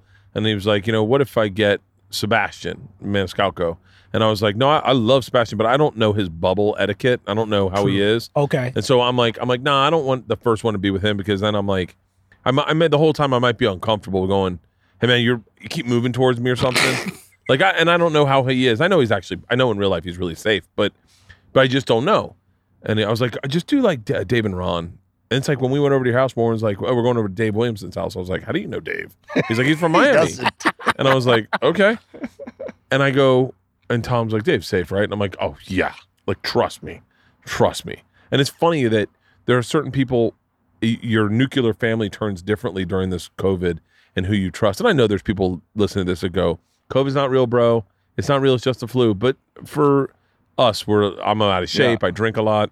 Now was what you say that. Do you know want to know the, the moment that I knew you trusted me When was that? totally? when you licked my face, No, right when knew the you- outbreak I- I when just- the outbreak You came out. didn't, you didn't have an option When, when that. we He just shared grabbed you corn, Ron. you. When we shared a corn on the cob. Nope. Was that one, Nope. Ron? Let me let me guess. Let me guess. Okay. Is, You'll never. is it guess when you pulled your gun on me? Is that when? Hey, you were you were flashing fucking tasers. I was just Corn on the defending. cob. To my defense, wait, hold I on. was just What is defending corn on the myself. yeah, yeah, hold great. on one second. Let's let's okay. Answer your question, and then let's definitely talk about Ron and I sharing corn on the cob in a pandemic. The moment when you told when you called me and said, "Hey, Ron, we got a week off in between San Francisco and Reno, and my parents said they'll only come to California if you go get them." I said, "Then I said, okay, I've got his complete trust Oh yeah, for, for him to put his mom and dad's life in my hands, not just you know yours, but your mom and dad." To go get them and bring them to Oh, California. well, good. for you. I was. I never. Uh, I, I, I don't. I'm not saying this to say it. I'm just being real. There was only one person I said they I could trust them with, and and we had talked about renting a bus in Tampa at the time, and and they- like Leo had been like, you know, we can just get a, a smaller bus or a, a, get him out here. I was like, no, I'd rather. I know Ron, like I know Mhm. Ron, and I know Ron will be safe, and I know that Ron doesn't take uh, frivolous chances. Like he, he's he's I know Ron, and I also know Ron. During that time of year, the weather was turning. I go, Mhm. he's really very cautious about where he drives. Ron's not gonna make a decision worried about like losing money or losing his job based on safety. If it's not safe, he's gonna say it's and not I'm safe. I'm gonna tell you, my dad called me because I called and told my dad, hey, you know, I'm, I gotta go. I, I run everything by him, let him know what I'm doing, where I'm going, when I leave town, when I'm getting back. And my dad and I, we talked about it. We hung up the phone. He called me back. He was like, "Are you sure this is okay, son?" I'm like, "Yeah." I said, "I got enough time. I'm not gonna push myself, you know." And I, you know, my guy asked me. He asked me to go get his mom and dad to bring them back to him. And yeah, that so that at that moment right there, Bert, through everything that we had been through, yeah, I knew. I said, okay, I've got. I, I he trusts. He trusts me with more than just his life. well, I trust you with my life. My life's more important than my parents. if I die, I don't even see them again. Mine was when you got in the shower with me and you went butt to butt instead of facing me. That's when I knew I could trust you. See, Dave, put that in my Me Too trial. they need to have trials for these Me Too things. Not Me Too, Nestle. Ca- They should do cancel trials. Cancel trials. That's like a TV show. cancel trials, and then when you get canceled, okay, here's my pitch. Then when you get canceled, a jury of canceled peers, right? Like uh, get to judge you. get to go get to find your penance and th- and you go they go uh, you have been canceled for cultural appropriation we would like to get that model that uh, didn't know what Yeah, yeah. The That politician that dressed up in blackface for. Halloween. yeah, Justin Trudeau or whatever and then And then we were like, "Oh, you guys sit out here." And then they come out and they have to wear what they got canceled in. So he, Justin Trudeau's in blackface. And then and then they go, I don't know "We have made mistakes, but we've turned our ways around. The only way for you to get uncanceled is to go dress in blackface and walk through Compton four blocks." He's like, "I'll do it. I wanted my career back." And he's like, "All right, Michael Richards." And then Michael, Richards. Michael Richards, we need you to do just clean stand up on the corner of Crenshaw and Martin Luther. What's another? What are I'm just guessing. Crenshaw Slauson. Crenshaw, Crenshaw and Slauson. Right And in front like, of the clean marathon. material, and he's like, nothing. Uh, just, just good old. uh, We need you to. We need you to. Yeah, I think every network would pick that up. No. What if they said? What if they said? What if they said? Here's the deal. We're gonna cut off your pinky toe. You can't get canceled. you can't. You can say the most reckless shit. By the No, way, you, you can say gotta- the most reckless shit now if you want. You like gotta- you can, and you just got to stand by it. You just got to be like, and you be like, listen, it's funny. Like you, that's all. That's. I mean, I mean, I've said some pretty horrific stuff on stage throughout my entire career, and then, but it's in a weird way. It's like it's almost like. It's almost like uh, like big wave surfing. If you're fucking terrified, you're not going to do well. But if you go, uh, just going to get caught in the. In But, the but it's what but it's what Ron said. It it depends on the intent of what you're saying. So if you're saying it like Michael Richards when he went on that rant in the He- Laugh his intent Factory, was. Is, he was I, I angry. I would argue, and I think Dave Chappelle's the one that first said this, so I'm not I'm not trying to steal his words.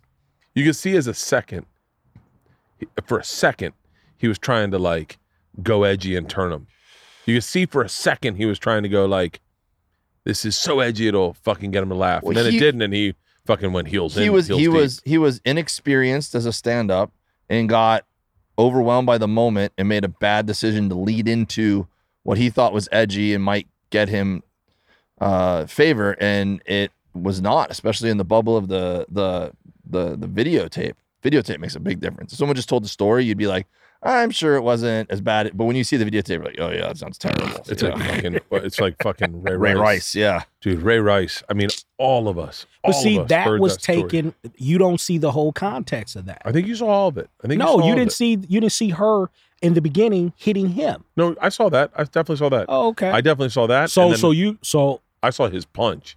His punch. but dude, but that punch, it, it, he could have done ten times worse. no, I think he didn't hold back. yeah, I think he I did. mean, For real? yeah, he I did- think he did. yeah but that doesn't make it any better Right, but what Uh, I'm saying is, Listen to Dave who's going to church tomorrow. He's like, yeah, well, Ron. I mean, he, he punched a chick, man. I mean, he didn't go do any more because she was already on the Dude, ground. Dude, speaking of punching chicks, It's terrible. Snooki got the hard. I've brought. I bring this up anytime. the chick So- from so- Jersey Shore. So I think. I think if we're talking about my cancel show, Snooki should be the first person to come out. Snooki. Snooki should be the first coming. Snooki. It's two O's. Snooki is how you say it. Snooki. Snooki. okay, Snooki fine. should be the first Snooki? person that comes out. If you ever get like What Ray if she Rice, get canceled? if Ray Rice like is like, I got, I think I still got. The, is he still playing football? no, No, he he's did, never- he never played another. never so that's played a big another difference. game. And he was he was like 30 years old. But you see, Kareem Hunt got cut from the Chiefs for uh, domestic abuse, and got and then he got picked up by the Cleveland, Cleveland Browns, Browns. immediately, and he just won a. Uh, See, he had a great season. This is know? why redemption's important, right? But but if So- Ray Rice was 24 years old and had all that promise, he might have gotten redemption. But I know? mean, he was in the prime of his career with the Baltimore Ravens. he was like 30. He, he, He might have had two more good seasons. he was still in the prime of his career. Here's I mean, why redemption's necessary. Can I tell you who get really fucked in that whole scenario? Ray Rice's wife. Yeah. She got punched and he lost his job. yeah, and Yeah. she stayed with him, and she came out and said, "No." It well, was they a got married She tr- afterwards, yeah. weren't they? They were She- boyfriend girlfriend when that she happened. She tried to take weren't the- they? But that's a much bigger conversation because then you get into the psychology of somebody who's in an abusive Oh. relationship. Ooh, that's a good and, call, Dave. You know, Good call, That's- Dave. Yeah, I, yeah. I don't. Yeah, I'm not good with that. I And by the way, I've, I've been in. I've been in unhealthy relationships, like just bad ones, where I'm like, I was. I'm certain if you put it under the microscope of what today's things are, Mm-hmm. I was abused and I did it right back. Like meaning not physically, but like mental, emotional. Young kid, young kid uh relationships where you say hurtful shit and you And it does. to It doesn't help that you are very witty and quick with comebacks. I've said some really I've said some slappable things. I've been slapped. So let me ask you this: since we we got on the Ray Rice thing, l- look at I, I take the Ray Rice incident where he was what he did was was horrific. Yeah. I I won't you know it it was Ray would say that.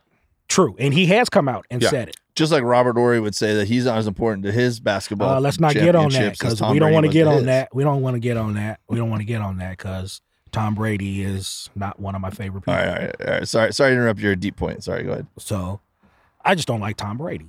I'm happy See, that there's Tampa the truth. Bay- I, There's I'm always happy- there's always I'm, an I'm underlying happy that bias Tampa Bay in every won the Super opinion. Bowl, but I just don't like Tom Brady. I Okay. think Tom, if you listen to the podcast, it's nothing against you, bro. So fan. what? So what would Ray say?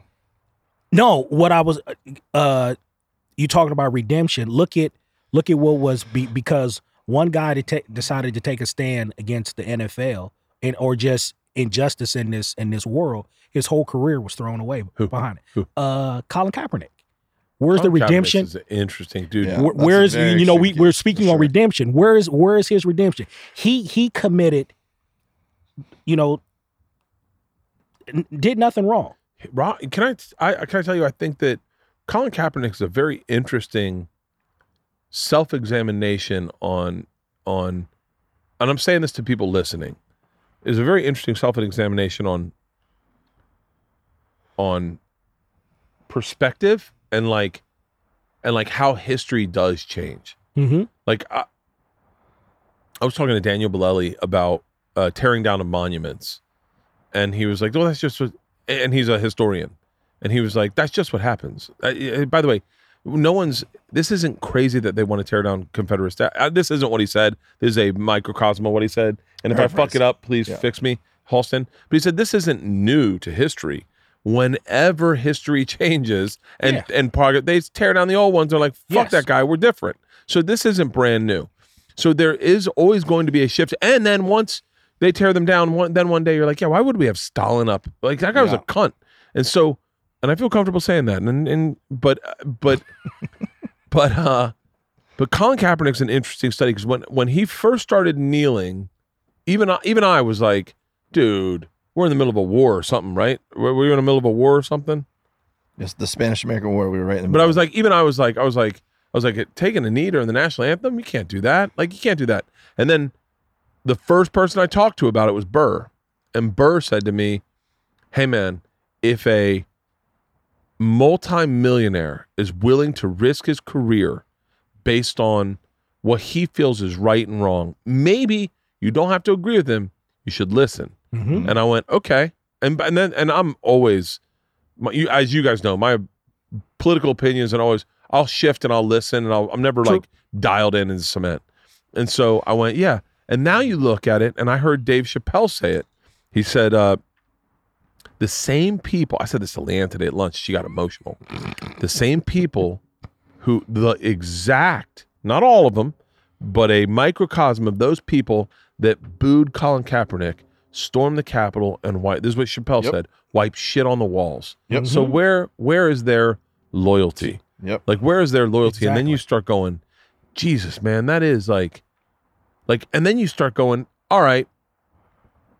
So I don't need to put all my political views online. I'm allowed to sit, process them, and then write a joke about them. True. I'm not. I don't need to throw out all my political opinions. And maybe everyone shouldn't say everything they say. It's a very like the big thing in Hollywood. It's very comfortable for them, for like actors and and and sometimes writers and producers to like tell their political views, but it's not really their political views. It's just they they go, this is pretty safe. I think this is safe mm-hmm. territory. I'm gonna jump in there. Colin Kaepernick Went all in. went. That's and by the way, in when history comes out, and I know there are people listening that won't agree with this.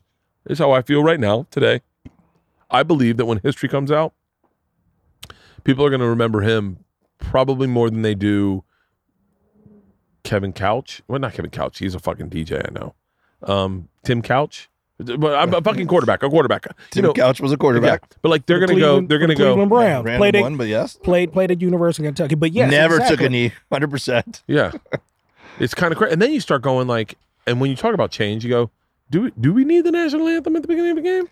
Mark Cuban's not playing him before Mavericks games now. Well, he's being forced to now, really? only because that they're allowing fans back in, in you know, in certain states, and um, that goes to say, look Uh, at by these. the way, big fan of the national anthem before a game. okay, but big Cried watching Whitney Houston on the treadmill sing the national anthem. yeah.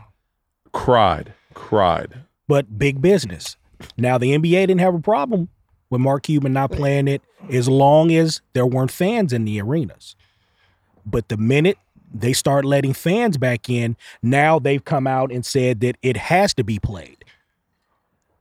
I'm cool with it being played. I'm cool with it being played. I, I also don't go to enough games, and I'm also buying beer at that time. Yeah. So I'm not gonna That's- miss it. and that's that's the, see, the you- perfect point is that people make it seem like all of a sudden because it became a topic that it's this thing that we've all treated as a holy moment and we all have we all have moments to remember watching Whitney Houston Oh. or during wartime The vast or majority of national anthems was this. But- but- asshole, my dad. Asshole, take your fucking hat off. Yeah. And I'm like, huh? He's like, put your hand on your fucking heart. They're singing the national anthem. I'm like, oh, sorry. But I'm watching those Leroy si- Selmon yeah. warm up. those same guys who are all of a sudden pretending like it's so important to them probably 75% of the games they went to they were taking a leak buying beers uh, doing other things This during the national anthem Don't ever So- forget you can be a Karen.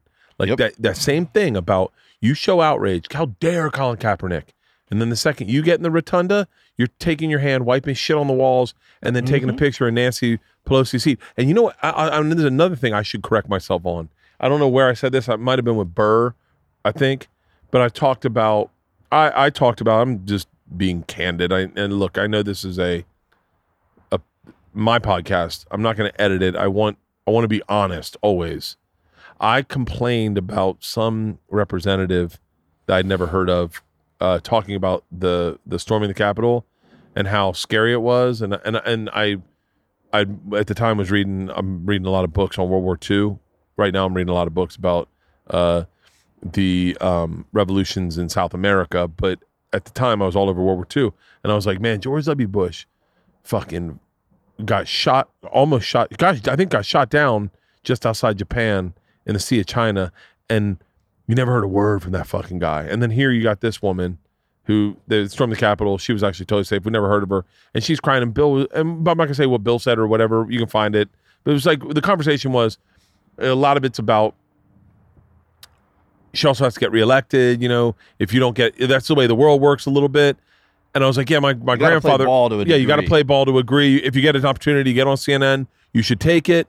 Tell your story. Live your truth. Whatever. And then, and I was like, my grandfather went to. uh Speaking of Bill Burr, there he goes. Right. yeah So- yeah my grandfather stormed the beaches in Normandy, and my dad said he never spoke about it once. And so, and then, and then, now we're talking about shift of perspective and allowing that. I don't know who, I don't really know who AOC is. I, I mean, I don't know who, uh, any of her politics. All I know that people don't like her, like that she's not well liked. Mhm. And I went, and I, and she was talking about how afraid she was when they stormed the Capitol. And immediately I went, oh, yeah they would have ripped her limb from limb. Yeah. Like they would not, that woman would not be alive. and the people who would rip her limb to limb aren't people who otherwise before four years ago given two shits about politics or known who she was but because of the way the world has evolved in the past five years or so and because of the way we consume social media and our opinions are um, stoked and uh, depending on what news network they watch all of a sudden they're very angry very angry oh, you can find your anger. I, fucking, your phone does it for you. Mhm. Your phone, my phone, I wake up, my phone, and that's, that's why I stopped looking at Twitter. Like looking at the news. I used to read Twitter news. It just goes like I- the shit. Uh, Yeah. uh, how dare Jamie Jamie Foxx protect Robert Downey Jr. And then I'm like, fuck you. I like Jamie Foxx. And now I'm sweeping through, going, oh, my phone knows that I like Jamie Foxx, and it's going like this will get him on his phone. yeah it's crazy man it sucks, dick. But you know what? Like even watching um The Crown, and you see how Don't get me started on the yeah, crown. but you see how like the the headline of the newspaper. It's it's not a new thing. It's just it's just more widespread now. But the the newspaper headline it affects their lives daily. You know, Winston Churchill will wake up and be like, "All right, what's in the fucking uh, headlines today?" And that affects the popular opinion, and now that's going to be the you know how how their mindset is, affected. You know, it's not a new thing. It's just the, the the vehicle that delivers that information to people have changed and become more prolific. Go ahead. ahead. No, you say it. You say How did it. the three of No, us no, turn no. into such a deep podcast? I know. I let's thought we talk were gonna tell a couple yeah. of stories about getting wasted. No, I think uh, you know. I I think this is what a lot of times when we're on the road, this is where our conversations ended. Yes. Is with and then and then they'd end. With not so beautifully. Being me going, you wouldn't fuck Melania Trump. You're telling me you Nope. wouldn't fuck Melania Trump. You're telling me Hey. you'd pick. and I'll say her name, Michelle Obama. And and if uh, former President Barack Obama, if you do listen to the podcast, yes, I think your wife is one of the hottest women in the world. And if I had a chance at her, you better look out, buddy. Obama, if okay, you're watching I'm- this, please follow me at, at Dave W Comedy. That'd be really All right, cool. Barack Obama. If you listen, I, I know you listen to the podcast. Yeah, yeah, big fan. Big fan. Shout out. Big fan of yours too. Let me tell you this. I'm being real right now. If I get a chance to hook up with your wife, I want some of whatever that magic fairy dust that she can sprinkle on men is. Cause I think you are probably like a fucking six on the man scale, and that woman turns you into a 12. Sometimes it's the woman you're with that turns you into the man you are. And let's be Ain't real. Barry, Barry wasn't gonna be president. I guarantee you, first date, she's like, ah, Barry's a pussy ass name. He's like, what? She's like, I talk Barack. real. I talk real, motherfucker. It is Barack. let's really ch- let's let's let's turn this into a franchise. You're right now. You're Pizza Hut in Kansas City. We're gonna turn you into Pizza Hut franchise. Man, But I think I'd be I guarantee you such that. a I different man guarantee without you. my wife. I guarantee you, that woman knows how to wake a man up. No, I'm not talking like blowjob shit. I'm talking about like wake a man up and get him like. There, it's about a team. motivation. It's a team. Hmm. Like I, I'll say this very candidly. Everyone knows this. I'm not shit without LeeAnn. That's the reason I don't cheat on her. Not because I give a fuck about her feelings. It's because I need her. I need her. I don't want to lose her. Like I don't. f- Oh, she's gonna cry. Okay, I've been with young pussy. I'm good. I'm good. I'm in fucking Serbia getting head from a fucking model. Right? But So why don't you cheat, Dave? Um, what if he was like, I do? You know, that's an I'd get interesting up and walk Ron. away. Ron, I, I'd Ron, Get, I, it's an interesting thing. Me and, how how funny is it when you have a conversation with someone and they go, "Actually, me and my wife have a open open relationship." You're always like, everyone's always like, "Ah, cool." we've been swinging with the neighbors. They're in our pod. It was that. What was that guy from? What was that guy from like Silicon Valley? He's like, he's just doing like Good Morning America, and they're like, so. What's the secret to your marriage? And he's like, oh, we fuck other people. And everyone's like, what? And everyone's like, and start your watch. That marriage is ending in three, two. And then she comes out, she goes, I was manipulated. I was manipulated by a celebrity. I've seen uh, comics uh, talk about how they have open relationships on stage and stuff, and I'm like, oh, that's not gonna last, and then it doesn't. You know, it's I don't know. That's that's a huge conversation. yes. really huge. We met those people in uh, Florida one time who run a whole like swingers network and stuff. That's crazy. It's like a lifestyle. Oh, I just heard about this place. I won't say the name. I'll tell you guys privately. But when we go to London to do shows, and we will be bringing a bus with us, Ron, and you won't be driving it, you just be partying with us. Double decker bus, like the ones they have in yeah, we'll do a London and, double uh, decker bus. Yeah, and Mans will live on the s- top ones that'll only be like four feet tall. Mansy, Mansy. Mans would like that. We had that rental house. Well, he, man, he, can- he can didn't want to share a RC room with anybody. Yeah, yeah, yeah, yeah, yeah. Bring your RC cars. By the way, once again, a road story. We pull up to one of the most exclusive golf courses in the entire country. one I can't even tell you the name of. And the Can first I? person that Ron, first person they meet is Ron, who comes out with his RC car and he goes, "You got good places to race these out here." Which sand track can I run these cars around? I bet I get good air. And you, they, they just melted down. Like, get these guys out of here in twelve hours. And actually, that's not true because they said that me and you were the only ones What's that were allowed gonna to stay? stay. So that at least we know that they they're not they weren't exclusive. But hey, we were there the same time Will Smith was. Will was there with us that day. And Will, if you listen to the podcast, Definitely does. they kicked us the fuck out. And that's not right, man. Well, They Ron- Will's you- not gonna. Will's not. I don't think Wi- this is when Will Black Lives Matters it. He's like, Ron, it's a good fucking, it's a good track. I'm- I love you and all, but I got, I'm doing the best I can for myself. Hey, pass me that lighter. They kicked us out, Will. We were we were we were we were heartbroken about that. I would love. I'm feeling I a would little buzzed. love. Hey, can we get Will Smith on the podcast? Where's Andrew? I would love to have Will on the Yeah, podcast. just take a swing. I bet he would do it. It would be. I would love to hear you talk his him number. after hearing your stories from back in the day and stuff like that. you I know, would he- love to see I you would guys love to do- recap. here's the problem: is that all the the part of me that's good on a podcast would never. I don't think it would be there with him. Why? because he's such a like mentor to not mentor but like is the wrong word but like he means so much to me and he's not that much older than me he's like a year older than me But he's I, I think he would guy. appreciate hearing uh, what an impact he made on your career early on. Uh, I don't know if he probably remembers True. or realizes. And I also think he's at a stage in his life right now where he's probably would appreciate the introspection. Uh, the the reunion they did with um, Fresh Prince, and he talked to the original Aunt Viv. I didn't was- like that. I thought it was really interesting, They I had did, I they had did. they had problems, didn't big they? time. It was the first time they talked since then. Well, it's, uh, you know, I don't know. I, I didn't watch it enough to Would you thought it was to too comment staged or something? No, no, or- no. I just, I don't know. I don't know. I don't like. I don't. I don't like. I, I'll tell you what I don't like. Is this going to hurt your chance of getting Will on the podcast? I think so. Okay. Don't say it then. No, I'm gonna say it. I I don't say it because I think it's positive against positive towards Will. I don't like them. Blaming him for that?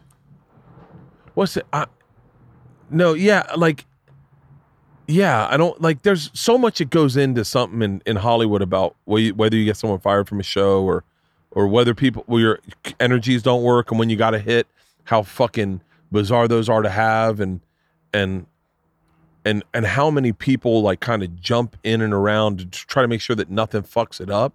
And the one thing that could fuck it up is Will Smith being unhappy. And he's young, he's rich, he's just finding out Hollywood, he's starting to get ex- opportunities. This And- is a this and- is a And he doesn't want something fucking up his shot. yeah, and and and and I I would just say she felt I don't know. I don't once again I don't know enough about it. Meaning I only watched it that day. I don't know all the info, but from what I understand, she felt the show should be more about her. I don't know That's what, I- world what she had lives heard- in. That's what I had heard as well. I don't know They what- were- yeah. and the, the show was geared towards Will Smith. He was, you know, the name of the can't fucking imagine- show. I- by the way- Prince of Bel Air. We did it. We we did this is a little oversell, but me and you were talking about doing a project and we weren't in love with the title.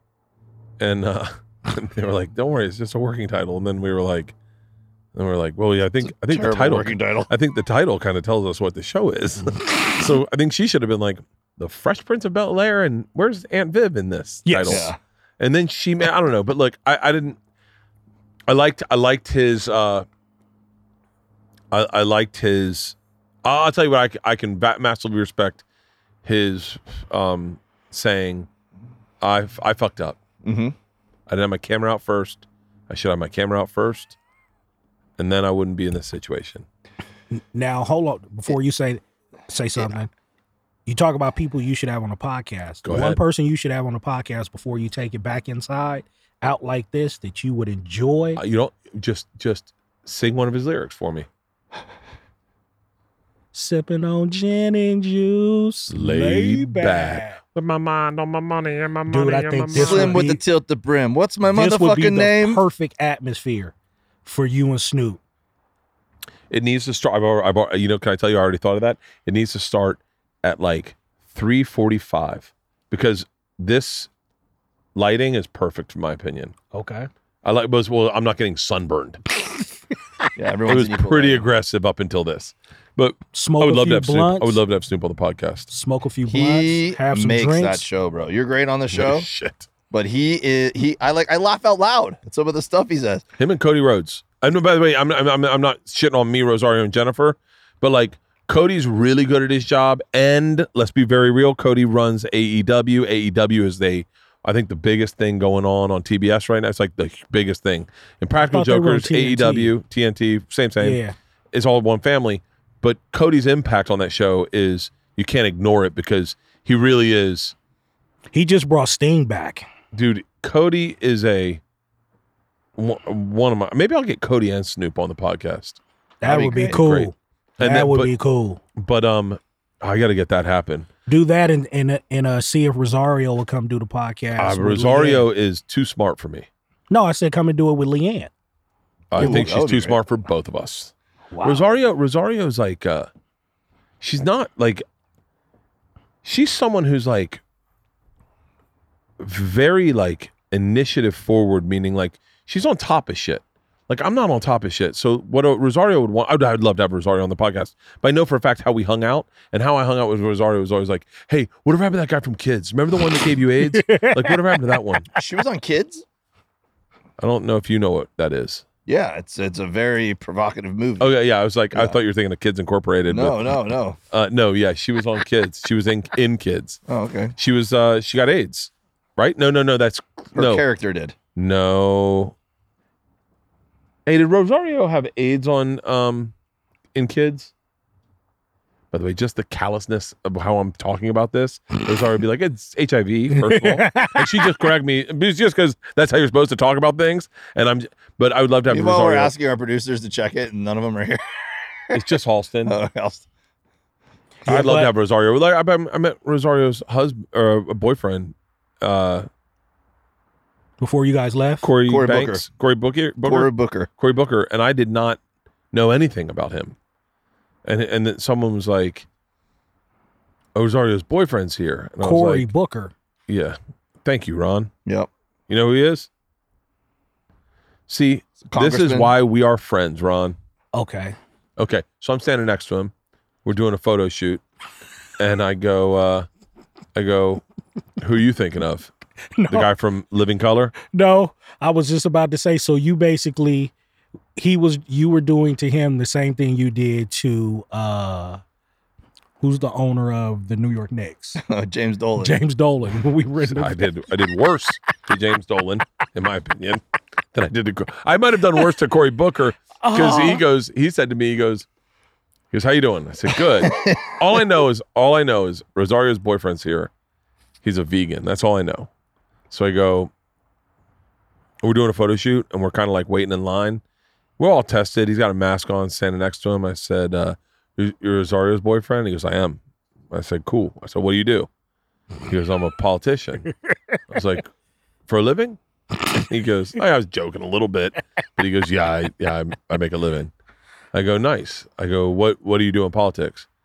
He goes, "I'm a senator or something," and I go, "Is that the one with two, or the one where they're like anyone can get that job?" And he goes, "You're thinking of House of Representatives." Yeah. And I went, okay, cool. I go, so you're like legit. And he goes, oh, um, yeah, I'm, oh, yeah. I mean, you can say that. I go, you want to be president one day? And he goes, I, I ran for president. Yeah. It was a, I said, was a when? Nominee. I said, when? And he goes, I just ran for president.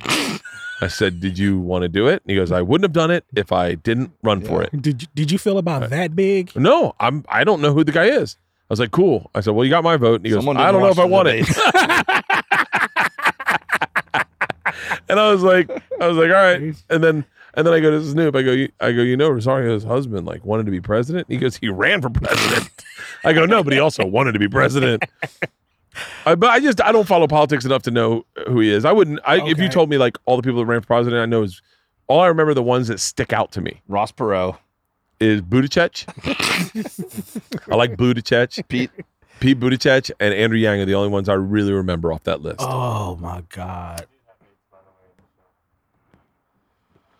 Thank you, sir. He just watched the entire movie.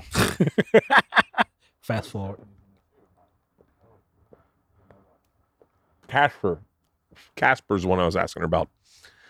So all I ever talked to Rosa- Rosario about is Casper, the friendly ghost.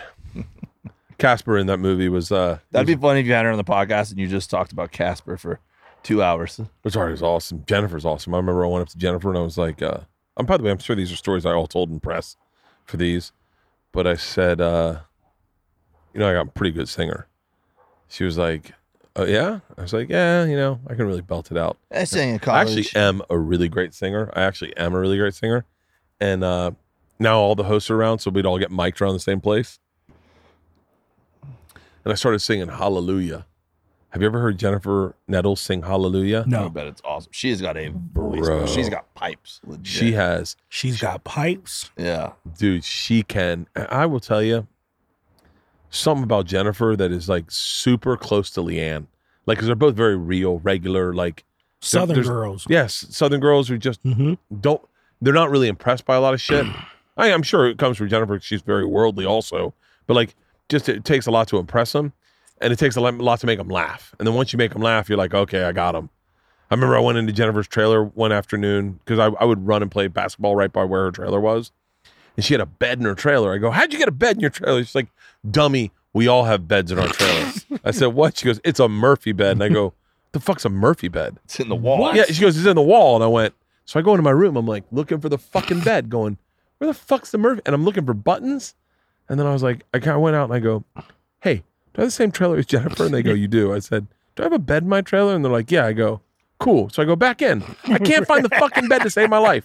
I swear to God, it's like flush with the fucking wall.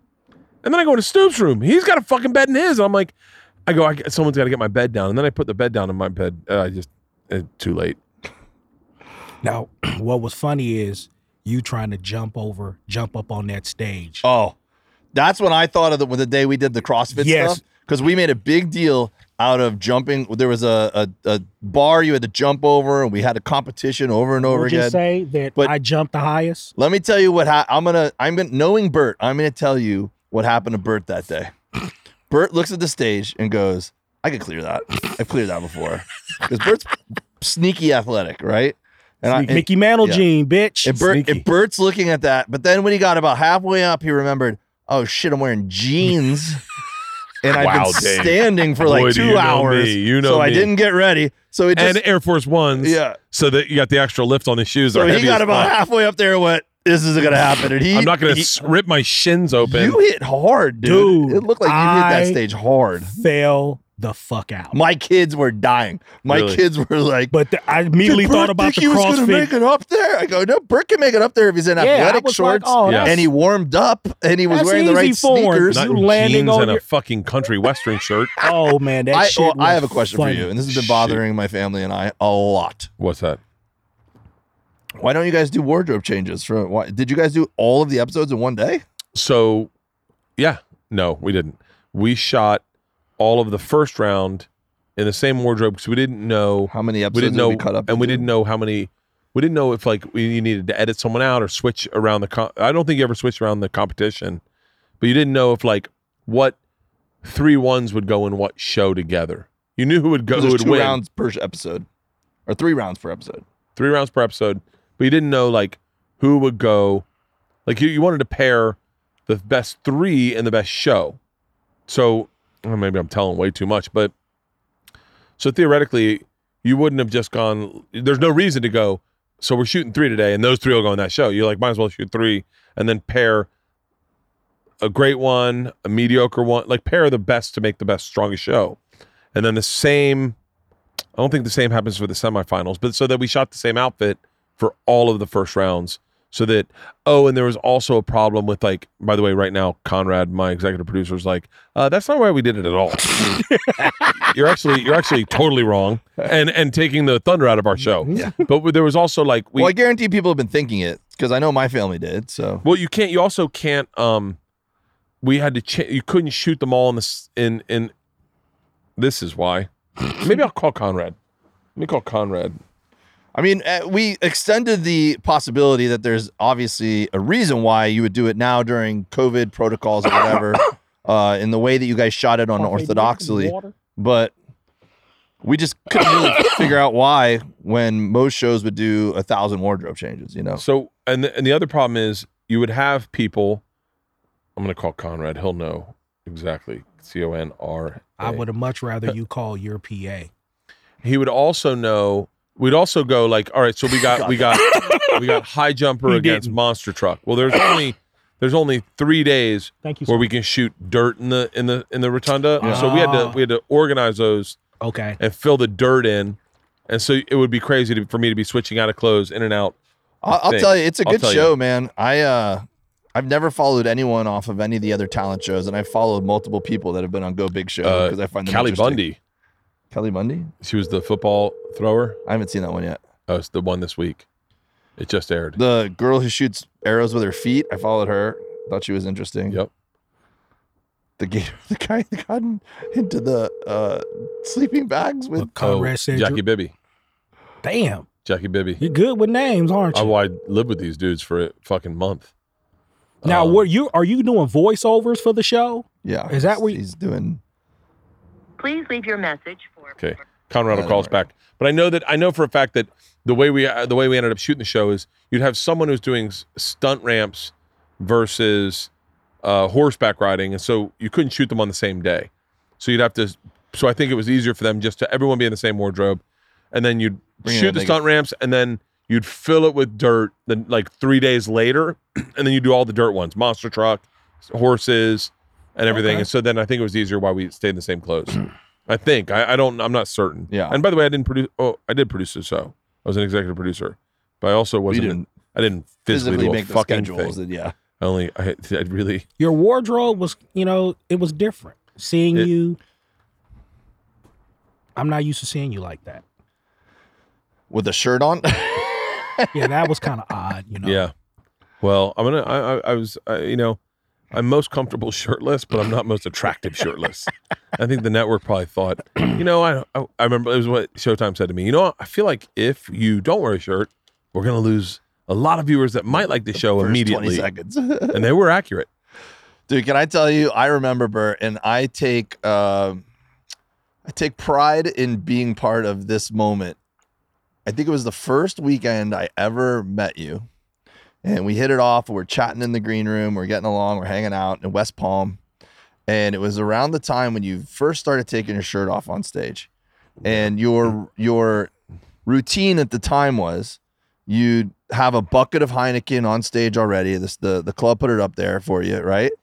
You'd come up on stage, Yeah. you'd rip your shirt off, music playing. Can you remember the music playing? Black Betty, right? Yep. And you'd and you'd chug a Heineken, you'd chug the whole thing, you'd set it down, and then you'd just go into your you know, your act or whatever, you know? And you'd keep your shirt off for about the first 10 minutes, and then you'd make some sort of a joke like, all right, I'm sure you guys are tired of looking at me shirtless. Let's put my shirt back on. You put your shirt back on. But that's how you would open every show. And th- they loved it when you ripped shirt off. So then you and I were having beers after one of the nights, and we were talking, and you go, man, I got to tell you, the crowd really loves it when I take my shirt off. but you're like, I don't want to be known as that guy. I want to be taken seriously. I did not say that, You, I? you, I'm telling you, maybe I'm, I'm misquoting. But No, you're allowed on- to. By the way, my recollection of what I've said and not Yeah. said is fucking for shit. But you were figuring it out at the time. You know, Yeah. you were figuring it out. You go, I don't know if I want to be known. Like you were worried that people in LA wouldn't respect you if you were known as the guy who takes a shirt and off. sometimes they don't. Yeah, Keep going.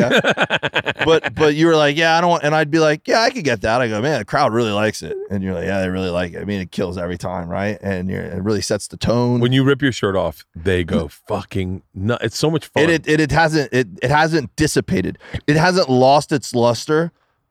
Two percent.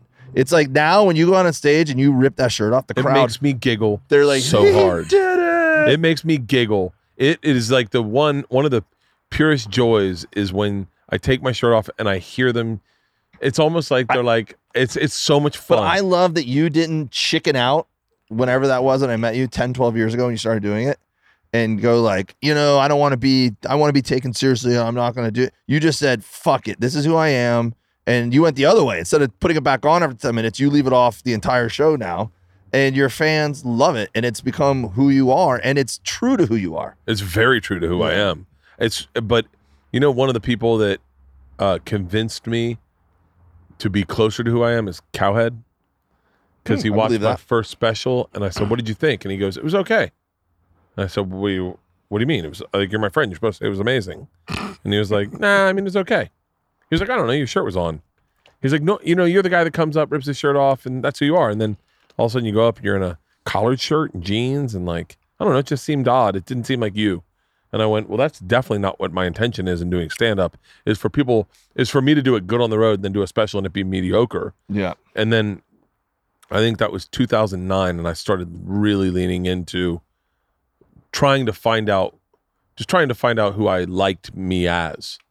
And I was like, and then that's when the shirt started coming off, But that, staying off. when you're trying to find yourself, it's not always easy to see with your own eyes. And that's why it's so important to have people around you that will shoot you straight. And that's who your wife is to you. That's who my wife is to me. And that's who, when you say the people that Bert's put around us on tour, that's who those people, every one of us, if we have a problem with some way someone's doing it, we'll politely tell them, like, hey, man, you're doing it this, and this is what I see. Hey, Jesus, you're talking a lot about mustard.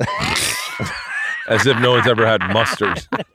We understand that you and your dad just had mustard for the first time last week, but we've been eating it our whole life. but those a lot great- of people in this audience have had mustard before also. Those are those are great people to have in your life, though. People will be Oh. really honest with you. You know, your friends, your friends who call you on the cowhead telling you that. You know, fucking who was who were we with? Was it uh was it uh who ran our backstage so perfectly? What was his name? Uh for the outdoor shows? Mm. what are you talking about? Uh no, no, it wasn't our Matt. production manager. Larry. Larry, Larry, Larry. Larry just standing in the back, arms folded, shirt buttoned up at the top, wrist button on his shirt, mask on, sitting next to me. He goes, "So he he just went to a deli, huh?" And I went, I mean, yeah, I guess so. I guess it's been uh he hasn't been going to a lot of Oh, he's like, on, wait till he finds out about mayonnaise, huh? Zeus. My Fucking God. The best. Waited till he was 30 something years old. I can't believe how how to swim. buzzed I yeah, right?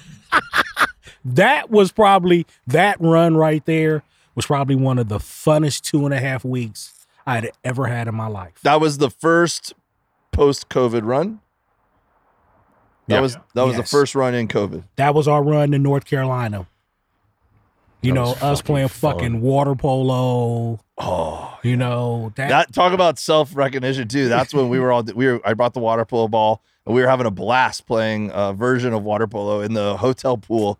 And Bert walks in and mm. sees us doing that, and he goes, "You guys realize you're like making Dave's life right now." right?" and I was trying to contain my excitement of how much fun it was. You guys were Guys, willing right? to do Right, this. I told you this would be fun. Yeah, you like the You you like, guys like you don't understand how excited Dave and I'm like you're right, Bert. I'm so excited inside right you like now. the kid that was habitually molested that shows up at camp like, guys, it's, it's not it's cool, right? It feels good. It feels good. It feels good. Just uh, ignore it. a little bit of a stretch of an analogy, but yeah.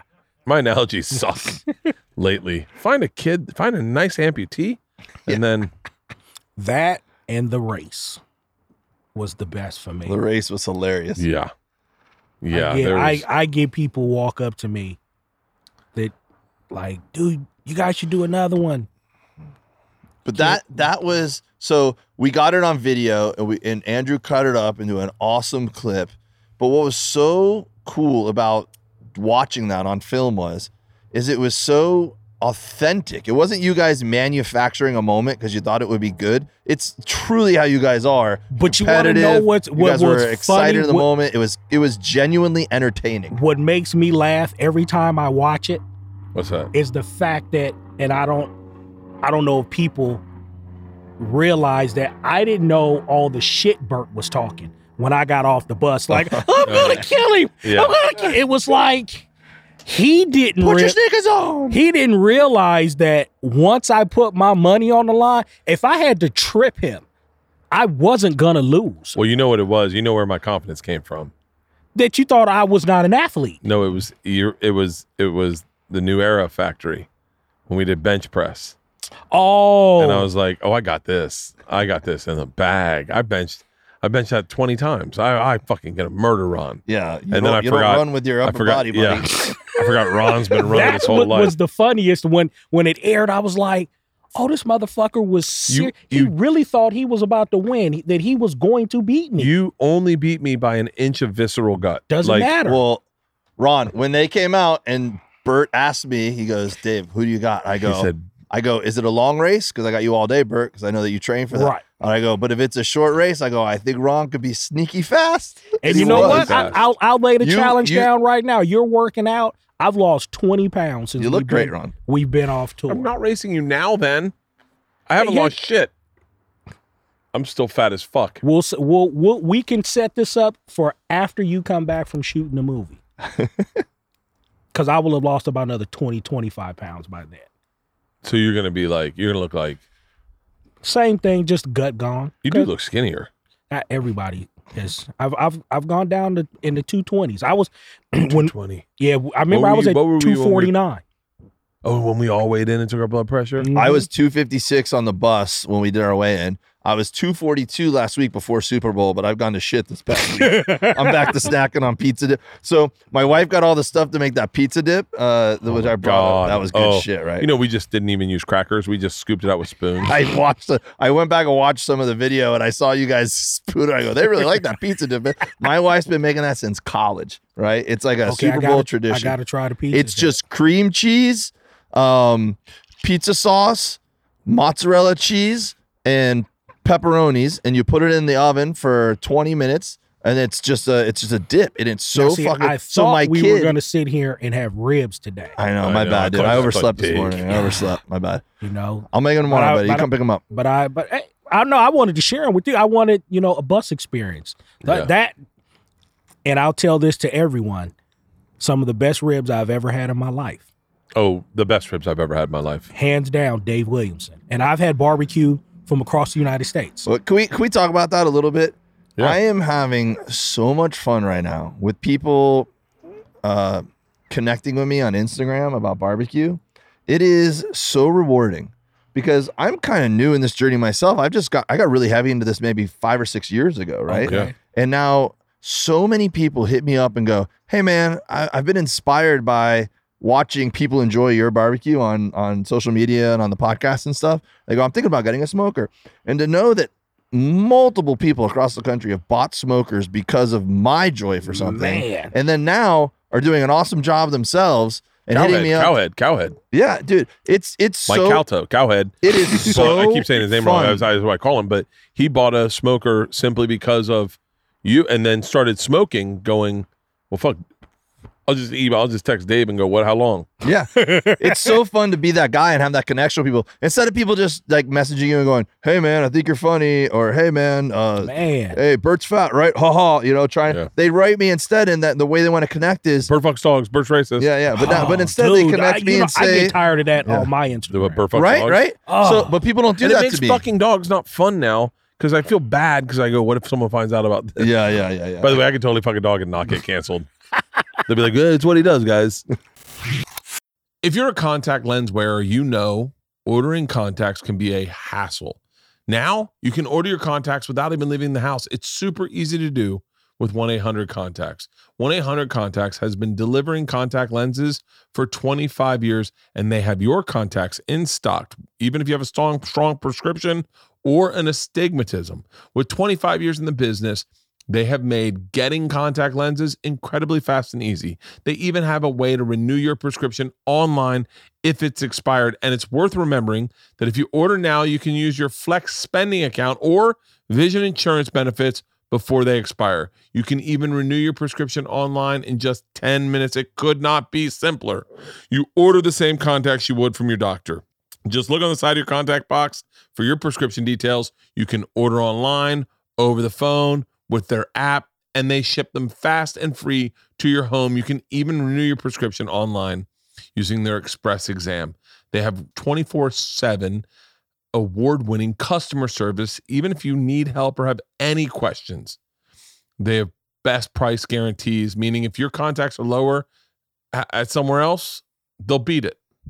So get contacts at 1 800 contacts and let them get the contact lenses you need. Order online at 1 800 contacts.com or order online at 1 800 contacts.com. Download their free app or call 1 800 contacts. That's 1 800 266 8228. But yeah, dude, I, uh, Dave, I love your fucking barber. I was just Thank you, talking to my buddy Dave Harrison before the podcast, and uh, because he was he uh, Parfait had asked me something about the beer that I brought. He was like, "Oh, you brought beer?" I said, "Well, yes and no. I brought two 12 packs. I got to swap a 12 pack with Dave because we're doing you know fair exchange, no robberies, slab of ribs, 12 pack of beer." Yeah. And he's like, I "Is think this I'm gonna get another beer. I gotta pee. Can I go pee real quick? Yeah, go pee. It'd be me All and Ron. All We're right, gonna you guys- we'll start a very casual conversation Do that you come mediate. I'll try not to take too long. How's this look? How's this looking on camera? I'm curious to the people watching if you like this outdoor setup. We're going to do so our plan is until March I think 2nd or 7th, we're going to do outdoor only. And then pending on where we are with vaccinations and and the and the city and the, the regulations, we're then going to try to move indoors. Start indoors until about April 5th and then we're going to push pause for a little bit, do some zooms on the road, and then So And let's then- let's talk about the road stuff. What are you going to be doing from May to June?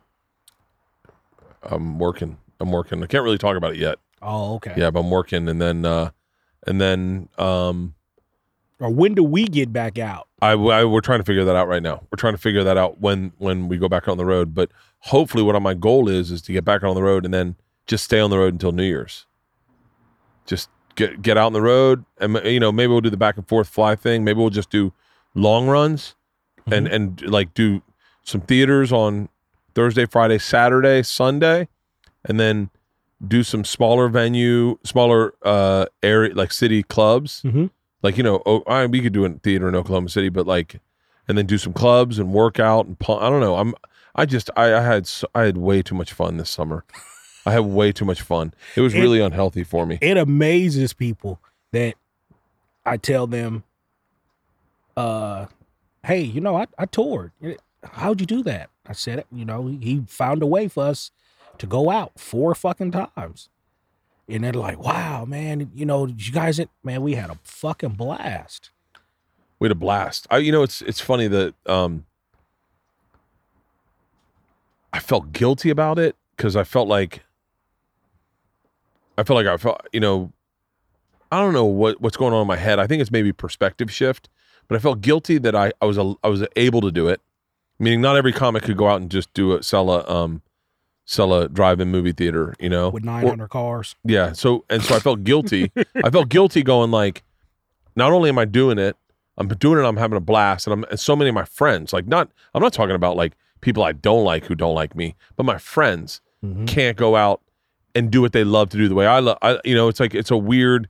Like even I get I get jealous when I see Rogan and Chappelle and at Stubbs, and I go, not not this is a weird thing, but I go, I wish I lived in Texas where I could, or I wish I I was my wife was cool enough where I could just move to Texas for a month and just do shows, you know. Mm-hmm. And I actually could. I think LeeAnn would let me, but not not with what's going on. You know, she'd be like, "Well, stay home for a little while." But um, I actually got guilty. Of, I felt guilty about it because I because I, I'm watching so many of our friends in stand up go through mental illness issues with not doing stand up. Wow. Like literally starting to like it, this pandemic's been rough on everyone.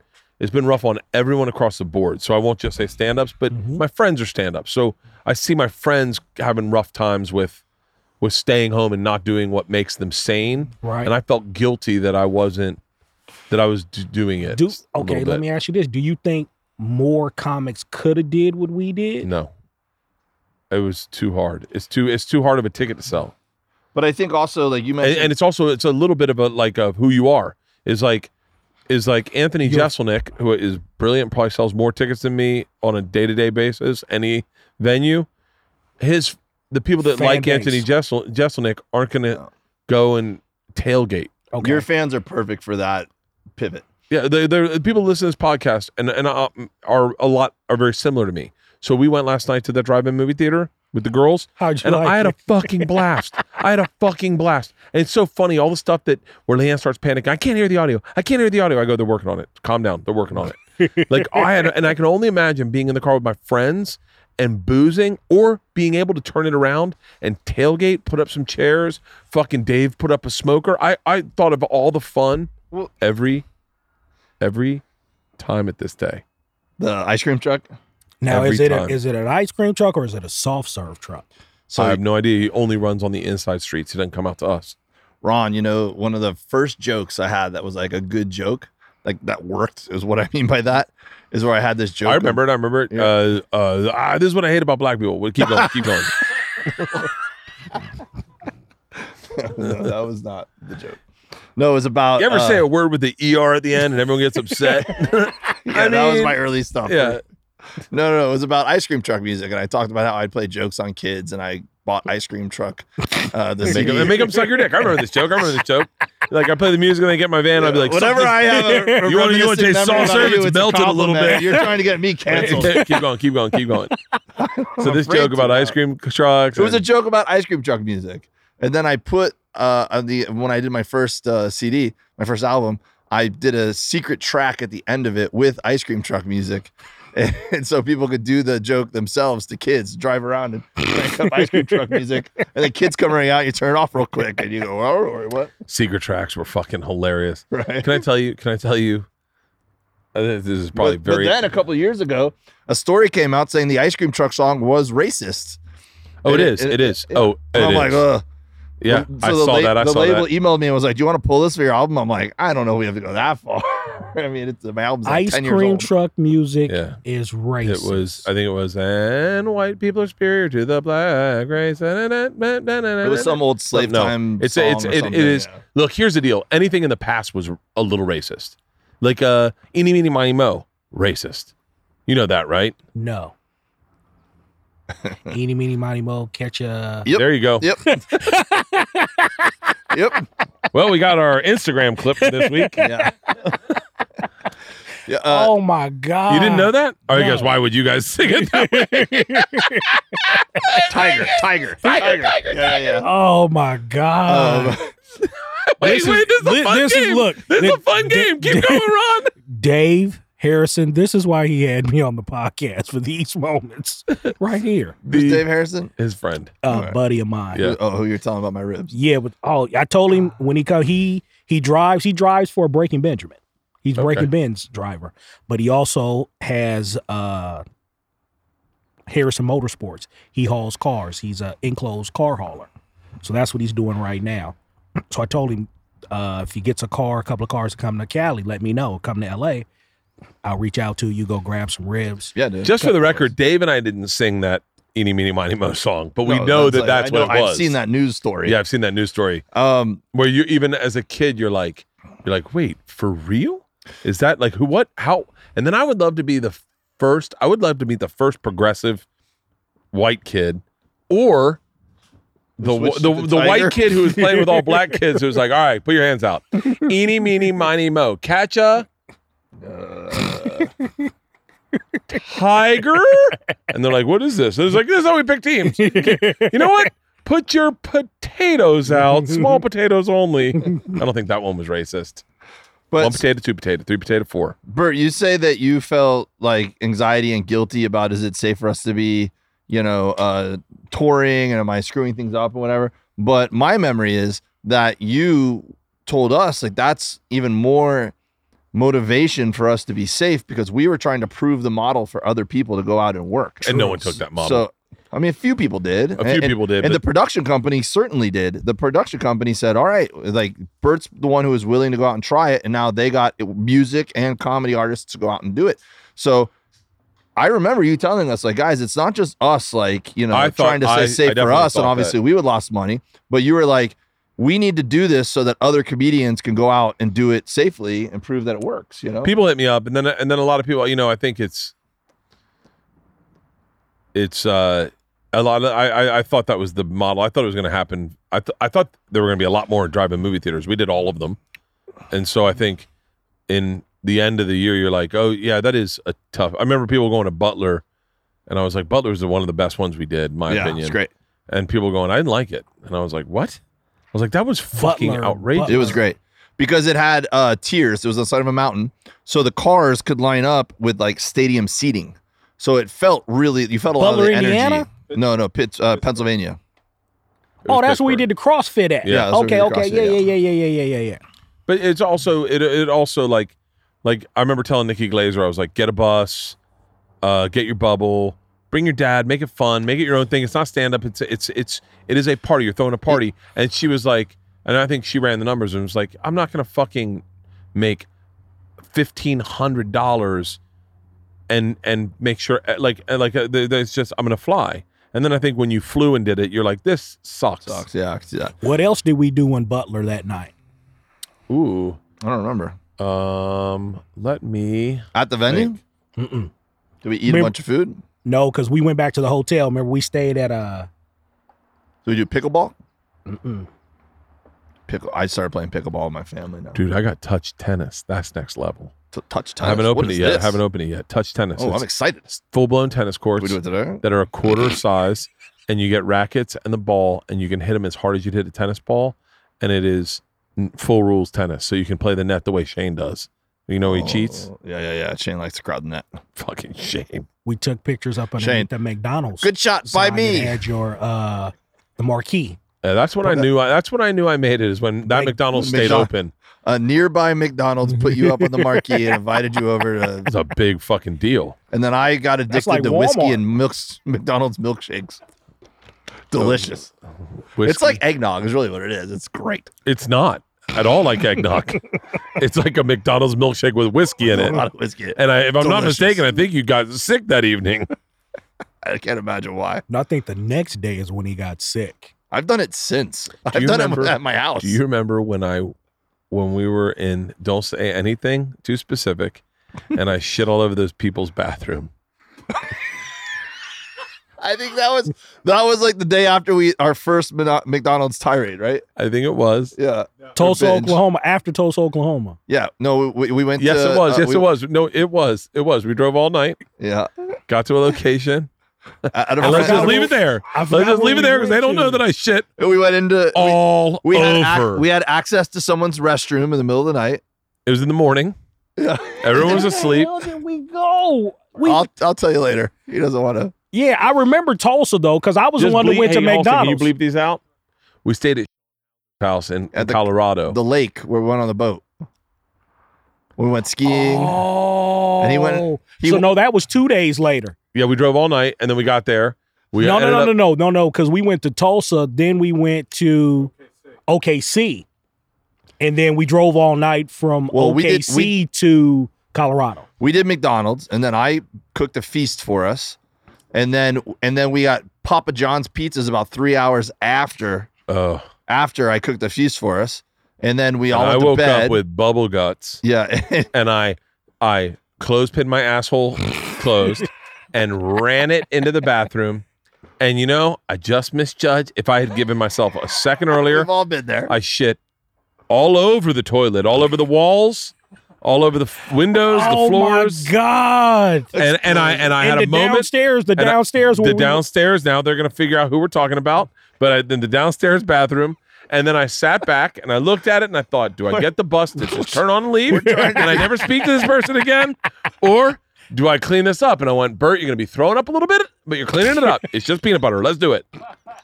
Oh my god! Mind over matter. It's chunky peanut butter. Oh man, you know it's like it's like you look at guys who go, I climbed Mount Everest. How did I ever get there? And then I remember that morning going, This is my Mount Everest. that I'm gonna have to clean up this shit. that was one of Might the, have to the- throw away a beach towel or two. That uh, a was one of the of, their worst beach towels are drives. missing. That was one of the worst drives getting there that day. what a fun day that was. up though. until we did the drive from Amarillo to Sedona. Oh, fucking Texas. Look, I, I, so you were talking about the difference between touring for three days versus touring for three weeks, uh, in coming home in between, right? Mhm. Mentally, it, you know, other than missing my family, it, it was fun. It was fine. I, I did okay mentally touring for that long. Physically is what was hard for me because like sleeping in the bunk for that many nights in a row with the tour bus driving almost every night. Every night. I still to this day have uh, I get lockjaw. I think I've I've That's messed so my funny. I get locked up too. yeah from sleeping. Wait, is that, is that a tour bus and, thing? and the bus going like this. And I, I wake up almost every night with my jaw like clunk. And I go, oh, geez. And I, I rem- and the first thing it does is remind me of the tour bus. And it happens to me almost every night now. We should wrap this up soon, but I want to have another maybe. How are we doing on time, Halston? Okay, we can't go over three hours with these new cameras, Okay. or at least we can, but we got to figure that out. Oh, we can. Okay. Is there, Andrew? Would you see if there's a um, uh, common space, common brew? Food see if there's a food, Food fight fight, in the look- fridge. And that's what I looked for I have to some in my you car, guys. but they're not cold. Oh, they're okay, over so let's talk about the hats. Oh, oh yeah. Here, okay, yeah, well, there's let's start several here. things Let's we start haven't here. touched yet, let's yeah. start here. I want to talk about. So I want to put a mural in my gym. Okay. I want to put a mural on the wall. It's going to be my buddy's going to have it done. It's not going to be painted on the wall, but it's going to be a poster on the wall. And I want. I was thinking originally like the Last Supper, but with my favorite athletes. Right. So Mickey Mantle will be where Jesus is. Okay. So is there anything in there? Bud Light. Ugh. I mean, yeah, I love Bud Light. Their sponsor. Love Bud Light Seltzer. Um, you, do you have the one that you're supposed to give me? They sent you a four pack. yeah, I don't. so you were have you were gonna ask Ron all about whether things were uh, appropriation or not, but I think that's more uh, religious uh, blasphemy. Is is that is that where you're going with this? No, I'll take one a one a day. Uh, uh, IPA. I'll take an IPA. Are they in there? Yeah, I don't think that's a good thing. What? What's the second one? What are you talking about? Idea for the mural. Last Supper with your favorite athletes. I was gonna do that, and then Who who would be in the mural? Who's your favorite athletes? here we go. I got them. I got the list right here. You have the lighter. It's right I'm gonna here. I'm gonna regret sucking the last little bit of this cigar. Um, I have a I have a um All right, here's a list. Ready?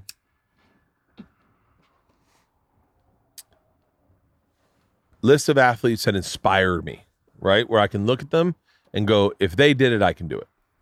Not meaning meaning like, you know, whatever. They could be successful. You could be successful. or people that I, I enjoyed watching. John Rocker. No. God Oh. damn it. Everyone wrote that. I was like, no, not John Rocker. I'm a hack. Is that what you're saying? Uh, Everyone wrote John Rocker. Okay. John Daly. Golfer. All right. He plays barefoot now. You know that? I love and him. he's an alcoholic.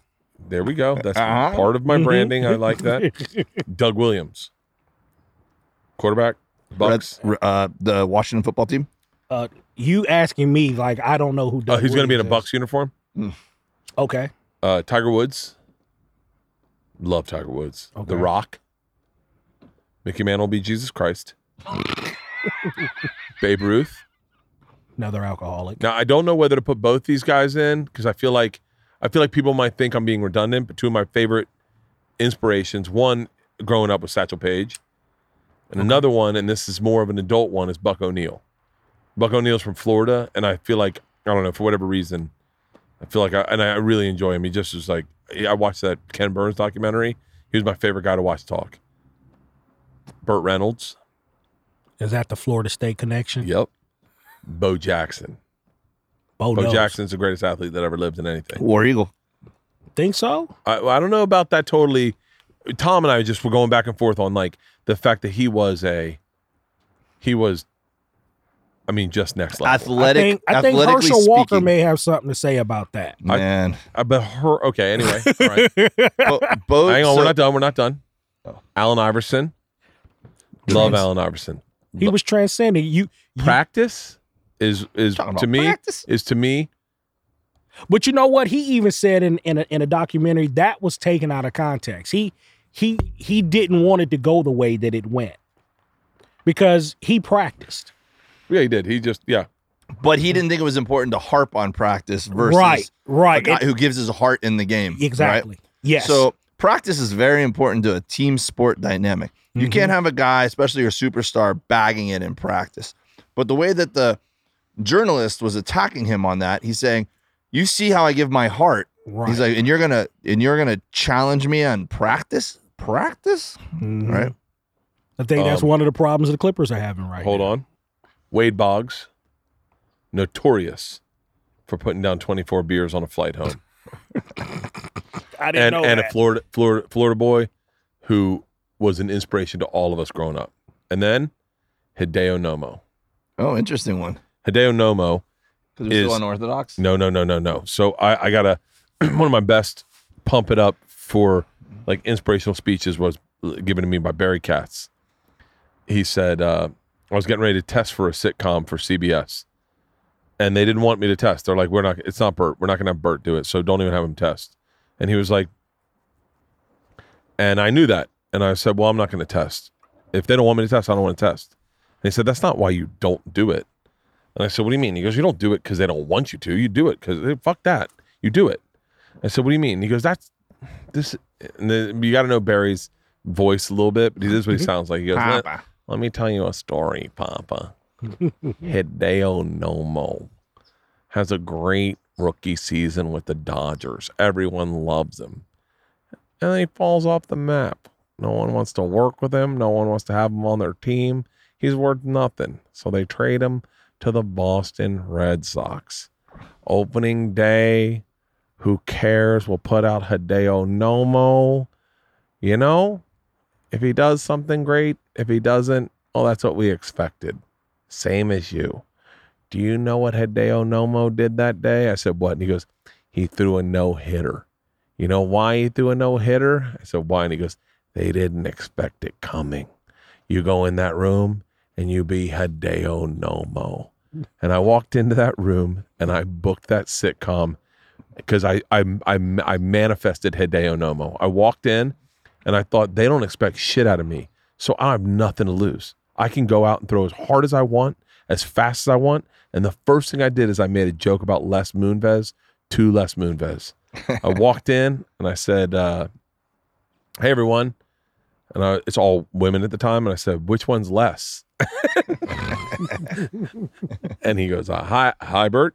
It's great. To see. He goes, hi, Bert. And I went, wow. I go, great head of hair. He had a gray head of hair. And everyone laughs, but they're a little laughing uncomfortable. And he's like, thank you. I go, what are you doing on that side of the camera, Les? You should be over here. And he goes, I actually used to be an actor. And now they're all like, oh shit, Les is talking about when he was an actor. And now it's laughing. We're having a good time. And he goes, Bert, it's it's always good seeing you. And I go, we've never met Les. And he goes, are you sure? I go, I definitely remember that hair.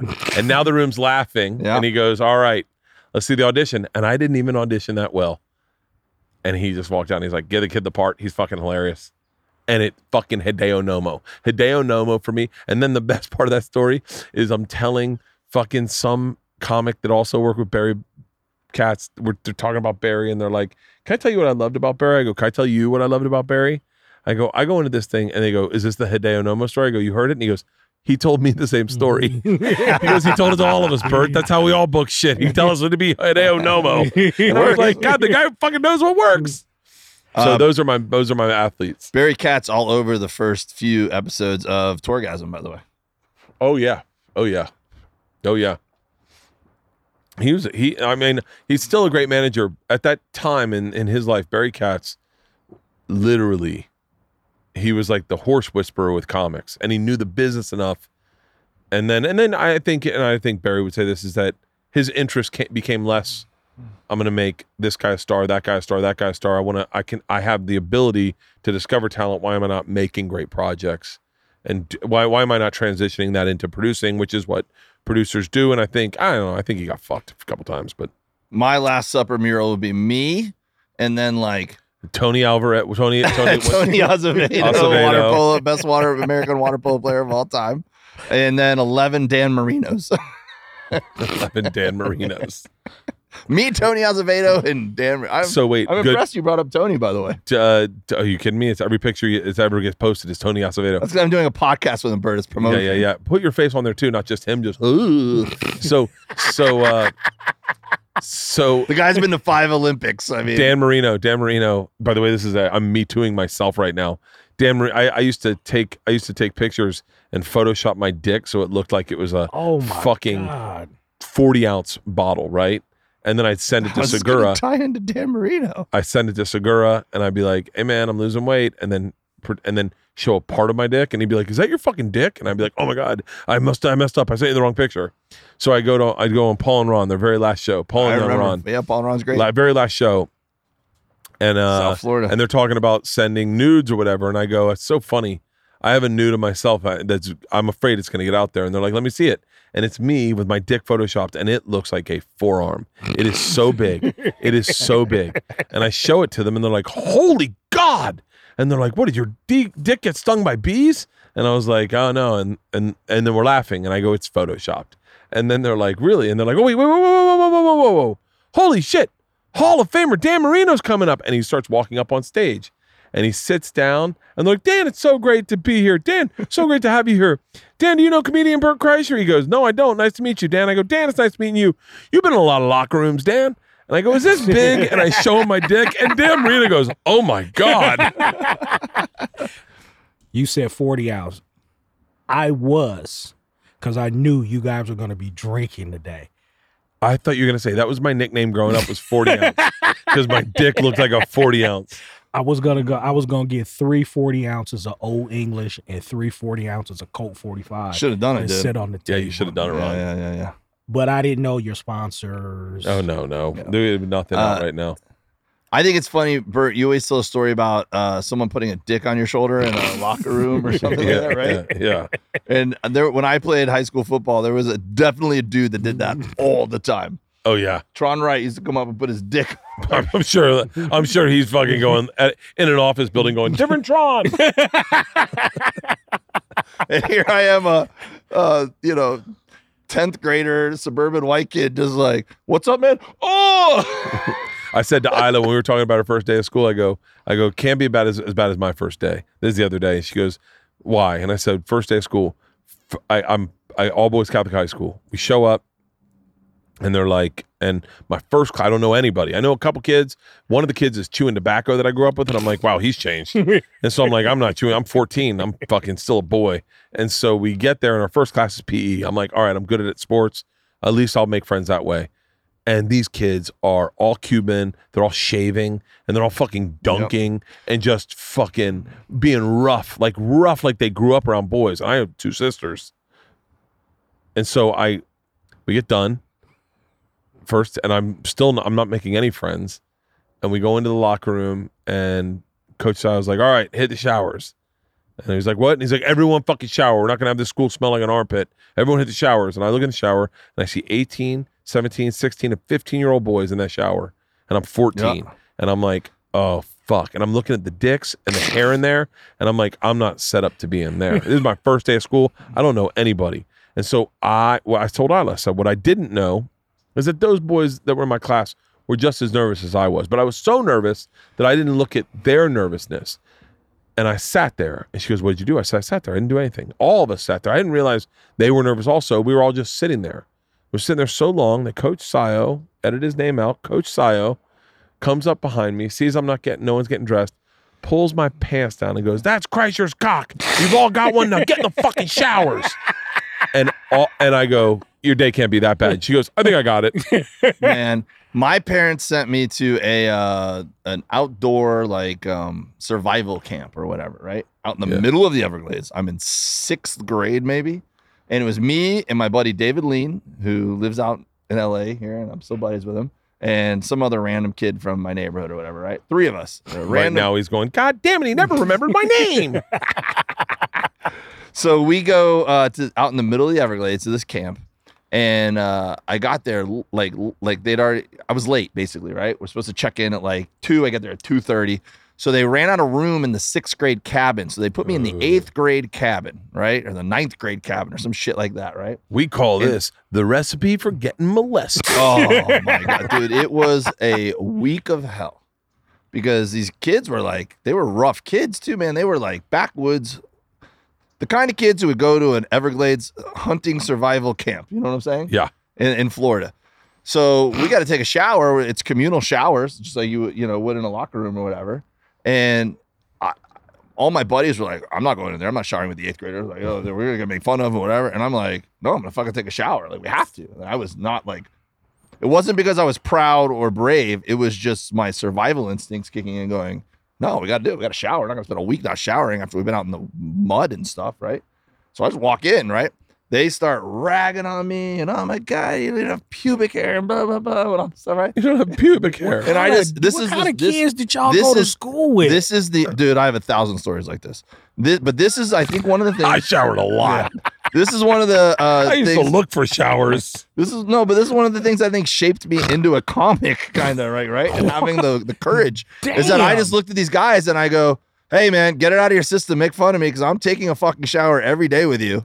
So just get used to it, you know." and why were like, you I'm- guys I'm looking three years at younger than you, guys' man. Cocks. Exactly. Thank you, Ron. I had a guy. I had a guy when I was in junior high. Kid older Fucking than me. Tron right, man. No, no, no, no. I got another Tron Ronster. Tron Tron Racer.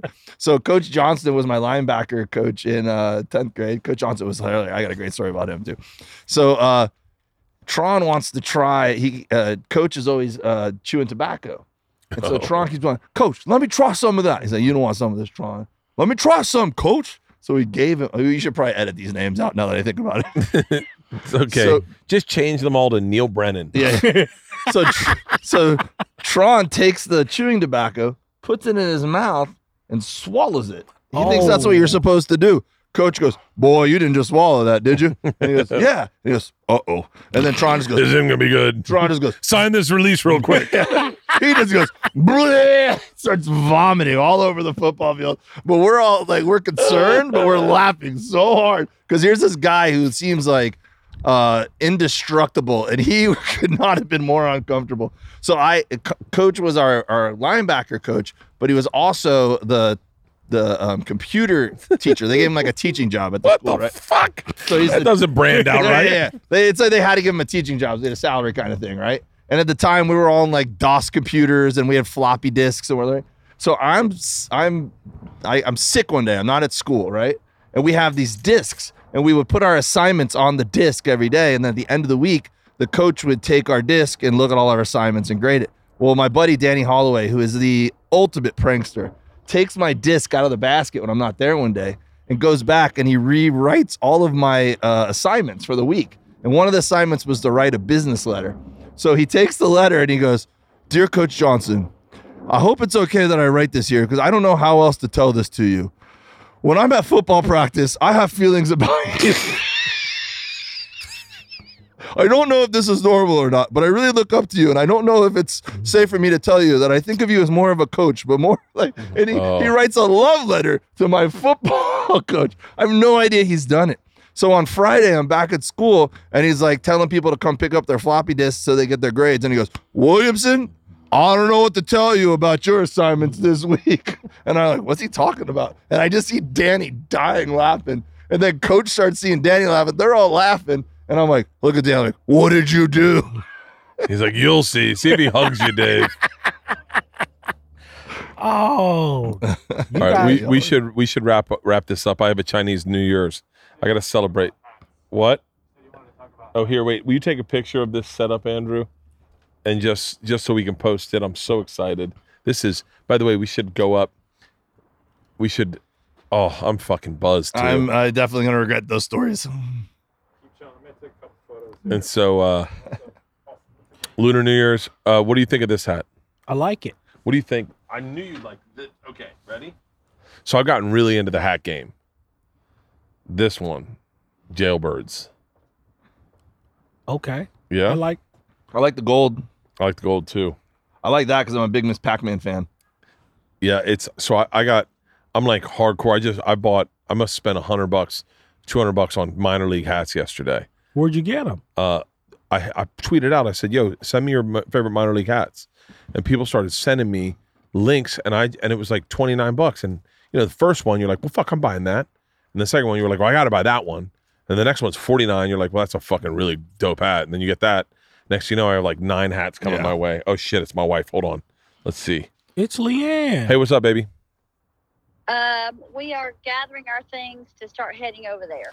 Wait, great. Can you come by here and have Georgia drive my car over there? Oh, have you been drinking? Yeah, I'm, yeah, baby. I'm doing a podcast. Okay. Are you still podcasting? Oh, we we just finished. Oh, okay. Um, yeah, I guess so. Yeah, just swing by here, and Georgia can drive me. Um, okay. Okay. Uh, is there anything you need from here? No, I got everything, and I have the cash. All right. I'll see you there then. All right, I love you, baby. Bye. All right, That is let's so sweet. let's wrap this up. Grab a drink. We'll all go up. See, take a look at the sunset from the deck. It looks really pretty. Nice. Yeah, and then uh, and I'll show you the new house, and then uh, and I got to be honest with you, I'm so grateful that you guys were my first live podcast. It's, I felt very comfortable and safe with everything, and I think I feel good about it. And I hope everyone liked this look. I hope everyone enjoys this. We're going to do a few of these. We'll do some inside, and then and then we'll figure things out in the new year or in- in the new year. I'm fucking buzzed. I'm buzzed. Oh, yeah. That's why George is coming two- to I had drive you. two drinks. I had a beer and a cocktail, and that's it. And by the way, I didn't enjoy the cigar as much as I wanted to. Why? Saw this video of Michael Jordan enjoy a cigar. He just enjoys them so well. It's hard to enjoy it when you're doing other things. You're right. Little bit. Is a cigar needs to be like a solo adventure.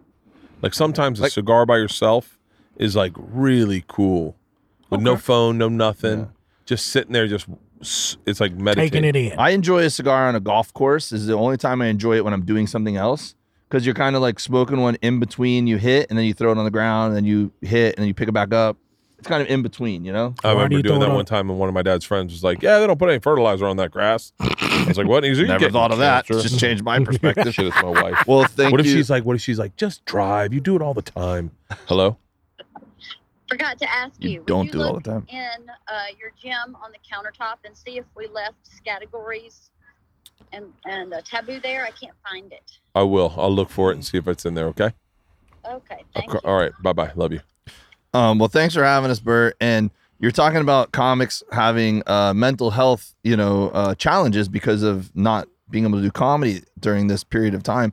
And I think the comedy is obviously a big part of it, but a bigger part of it is that's how we see our friends. We have a lot of camaraderie within comedy, and going on those tours during this time and doing it in a safe way that was one of the biggest advantages was being in a bubble with my buddies and with you guys and working was awesome obviously but just having the camaraderie and the um the fun really helped me survive the past year so this was a little uh, taste of that so it was fun It was- to do this thanks it for was fun inviting to get together. It's Yes. fun. I miss you guys a lot. I really do. I, that I, I do miss.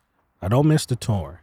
Yeah. We need to do this more. What if we just did? yeah what if you just pay us to go camping Yeah. What if we just toured but didn't do Tour? shows? I think I think our significant others and whatnot would not particularly care for that. Tell them we're doing shows. They don't need to know. The paychecks not are going to be coming in. no, no, we'll pay everyone. We just Oh. got to figure that out. Okay, we rob Find- we gotta find a network to go, like, we hey, man, you guys being on the bank road is- man we can become a bank robbing. I, I think they left in a big tour bus with a shirtless guy on it. yeah, with a wrap on the side. Said Bert Kreischer. we would be the worst bank robbers in history. The uh, Stick 'em Up store. It Oh, said. I know something I, wanted to You ask got you. you guys run out of the bank. I'm still taking a How leak. was it hanging out with Stone Cold Steve Austin? Oh, it was great. He's awesome, man. The most generous dude, like comedy wise. Like he was just like he just he wanted to giggle. He was a blast. He was a fucking blast. I love Stone Cold. I just drank his beers the other day. Those a beers are too much for me. They're really hoppy and really Yeah, strong. and they're I enjoy really like strong. hoppy I get beers. fucking Shout out to El wasted. Segundo Bruco. Yeah. It's my hood. Awesome guys. Thank you for watching. God bless America. That is that a hate crime? Should we end by singing the national anthem because we know every word? No, actually, let's sing, let's sing a Snoop song. Okay. All right. All right. From the depths of the sea, on, back hold to the black on. Snoop I'll start Dogs. it. I'll Up, up, start the it. doc went solo on my ass. I just but I still was just the same. I was listening Long to Beach is the spot Wu-Tang where I serve Clan. my cane. Follow me, follow me, Woo. follow me, follow me. But don't The lose your grip. Nine Trizay. That is it for me to fuck up. Shit. Oh, Right. we can end it on that. All right, Dave. Good job. Thank All you. right. What's my motherfucking name? Snoop Doggy Dogg. Because I creep through the smog and I creep through the Snoop Doggy, Doggy, Doggy, Dog. It dog.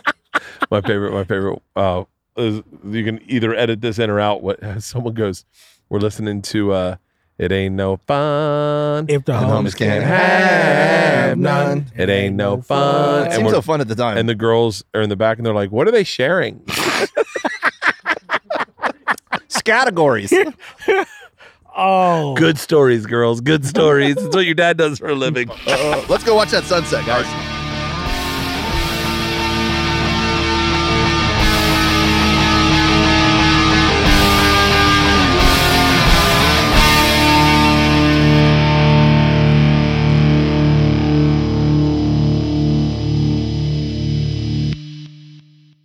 This episode was brought to you by The Machine.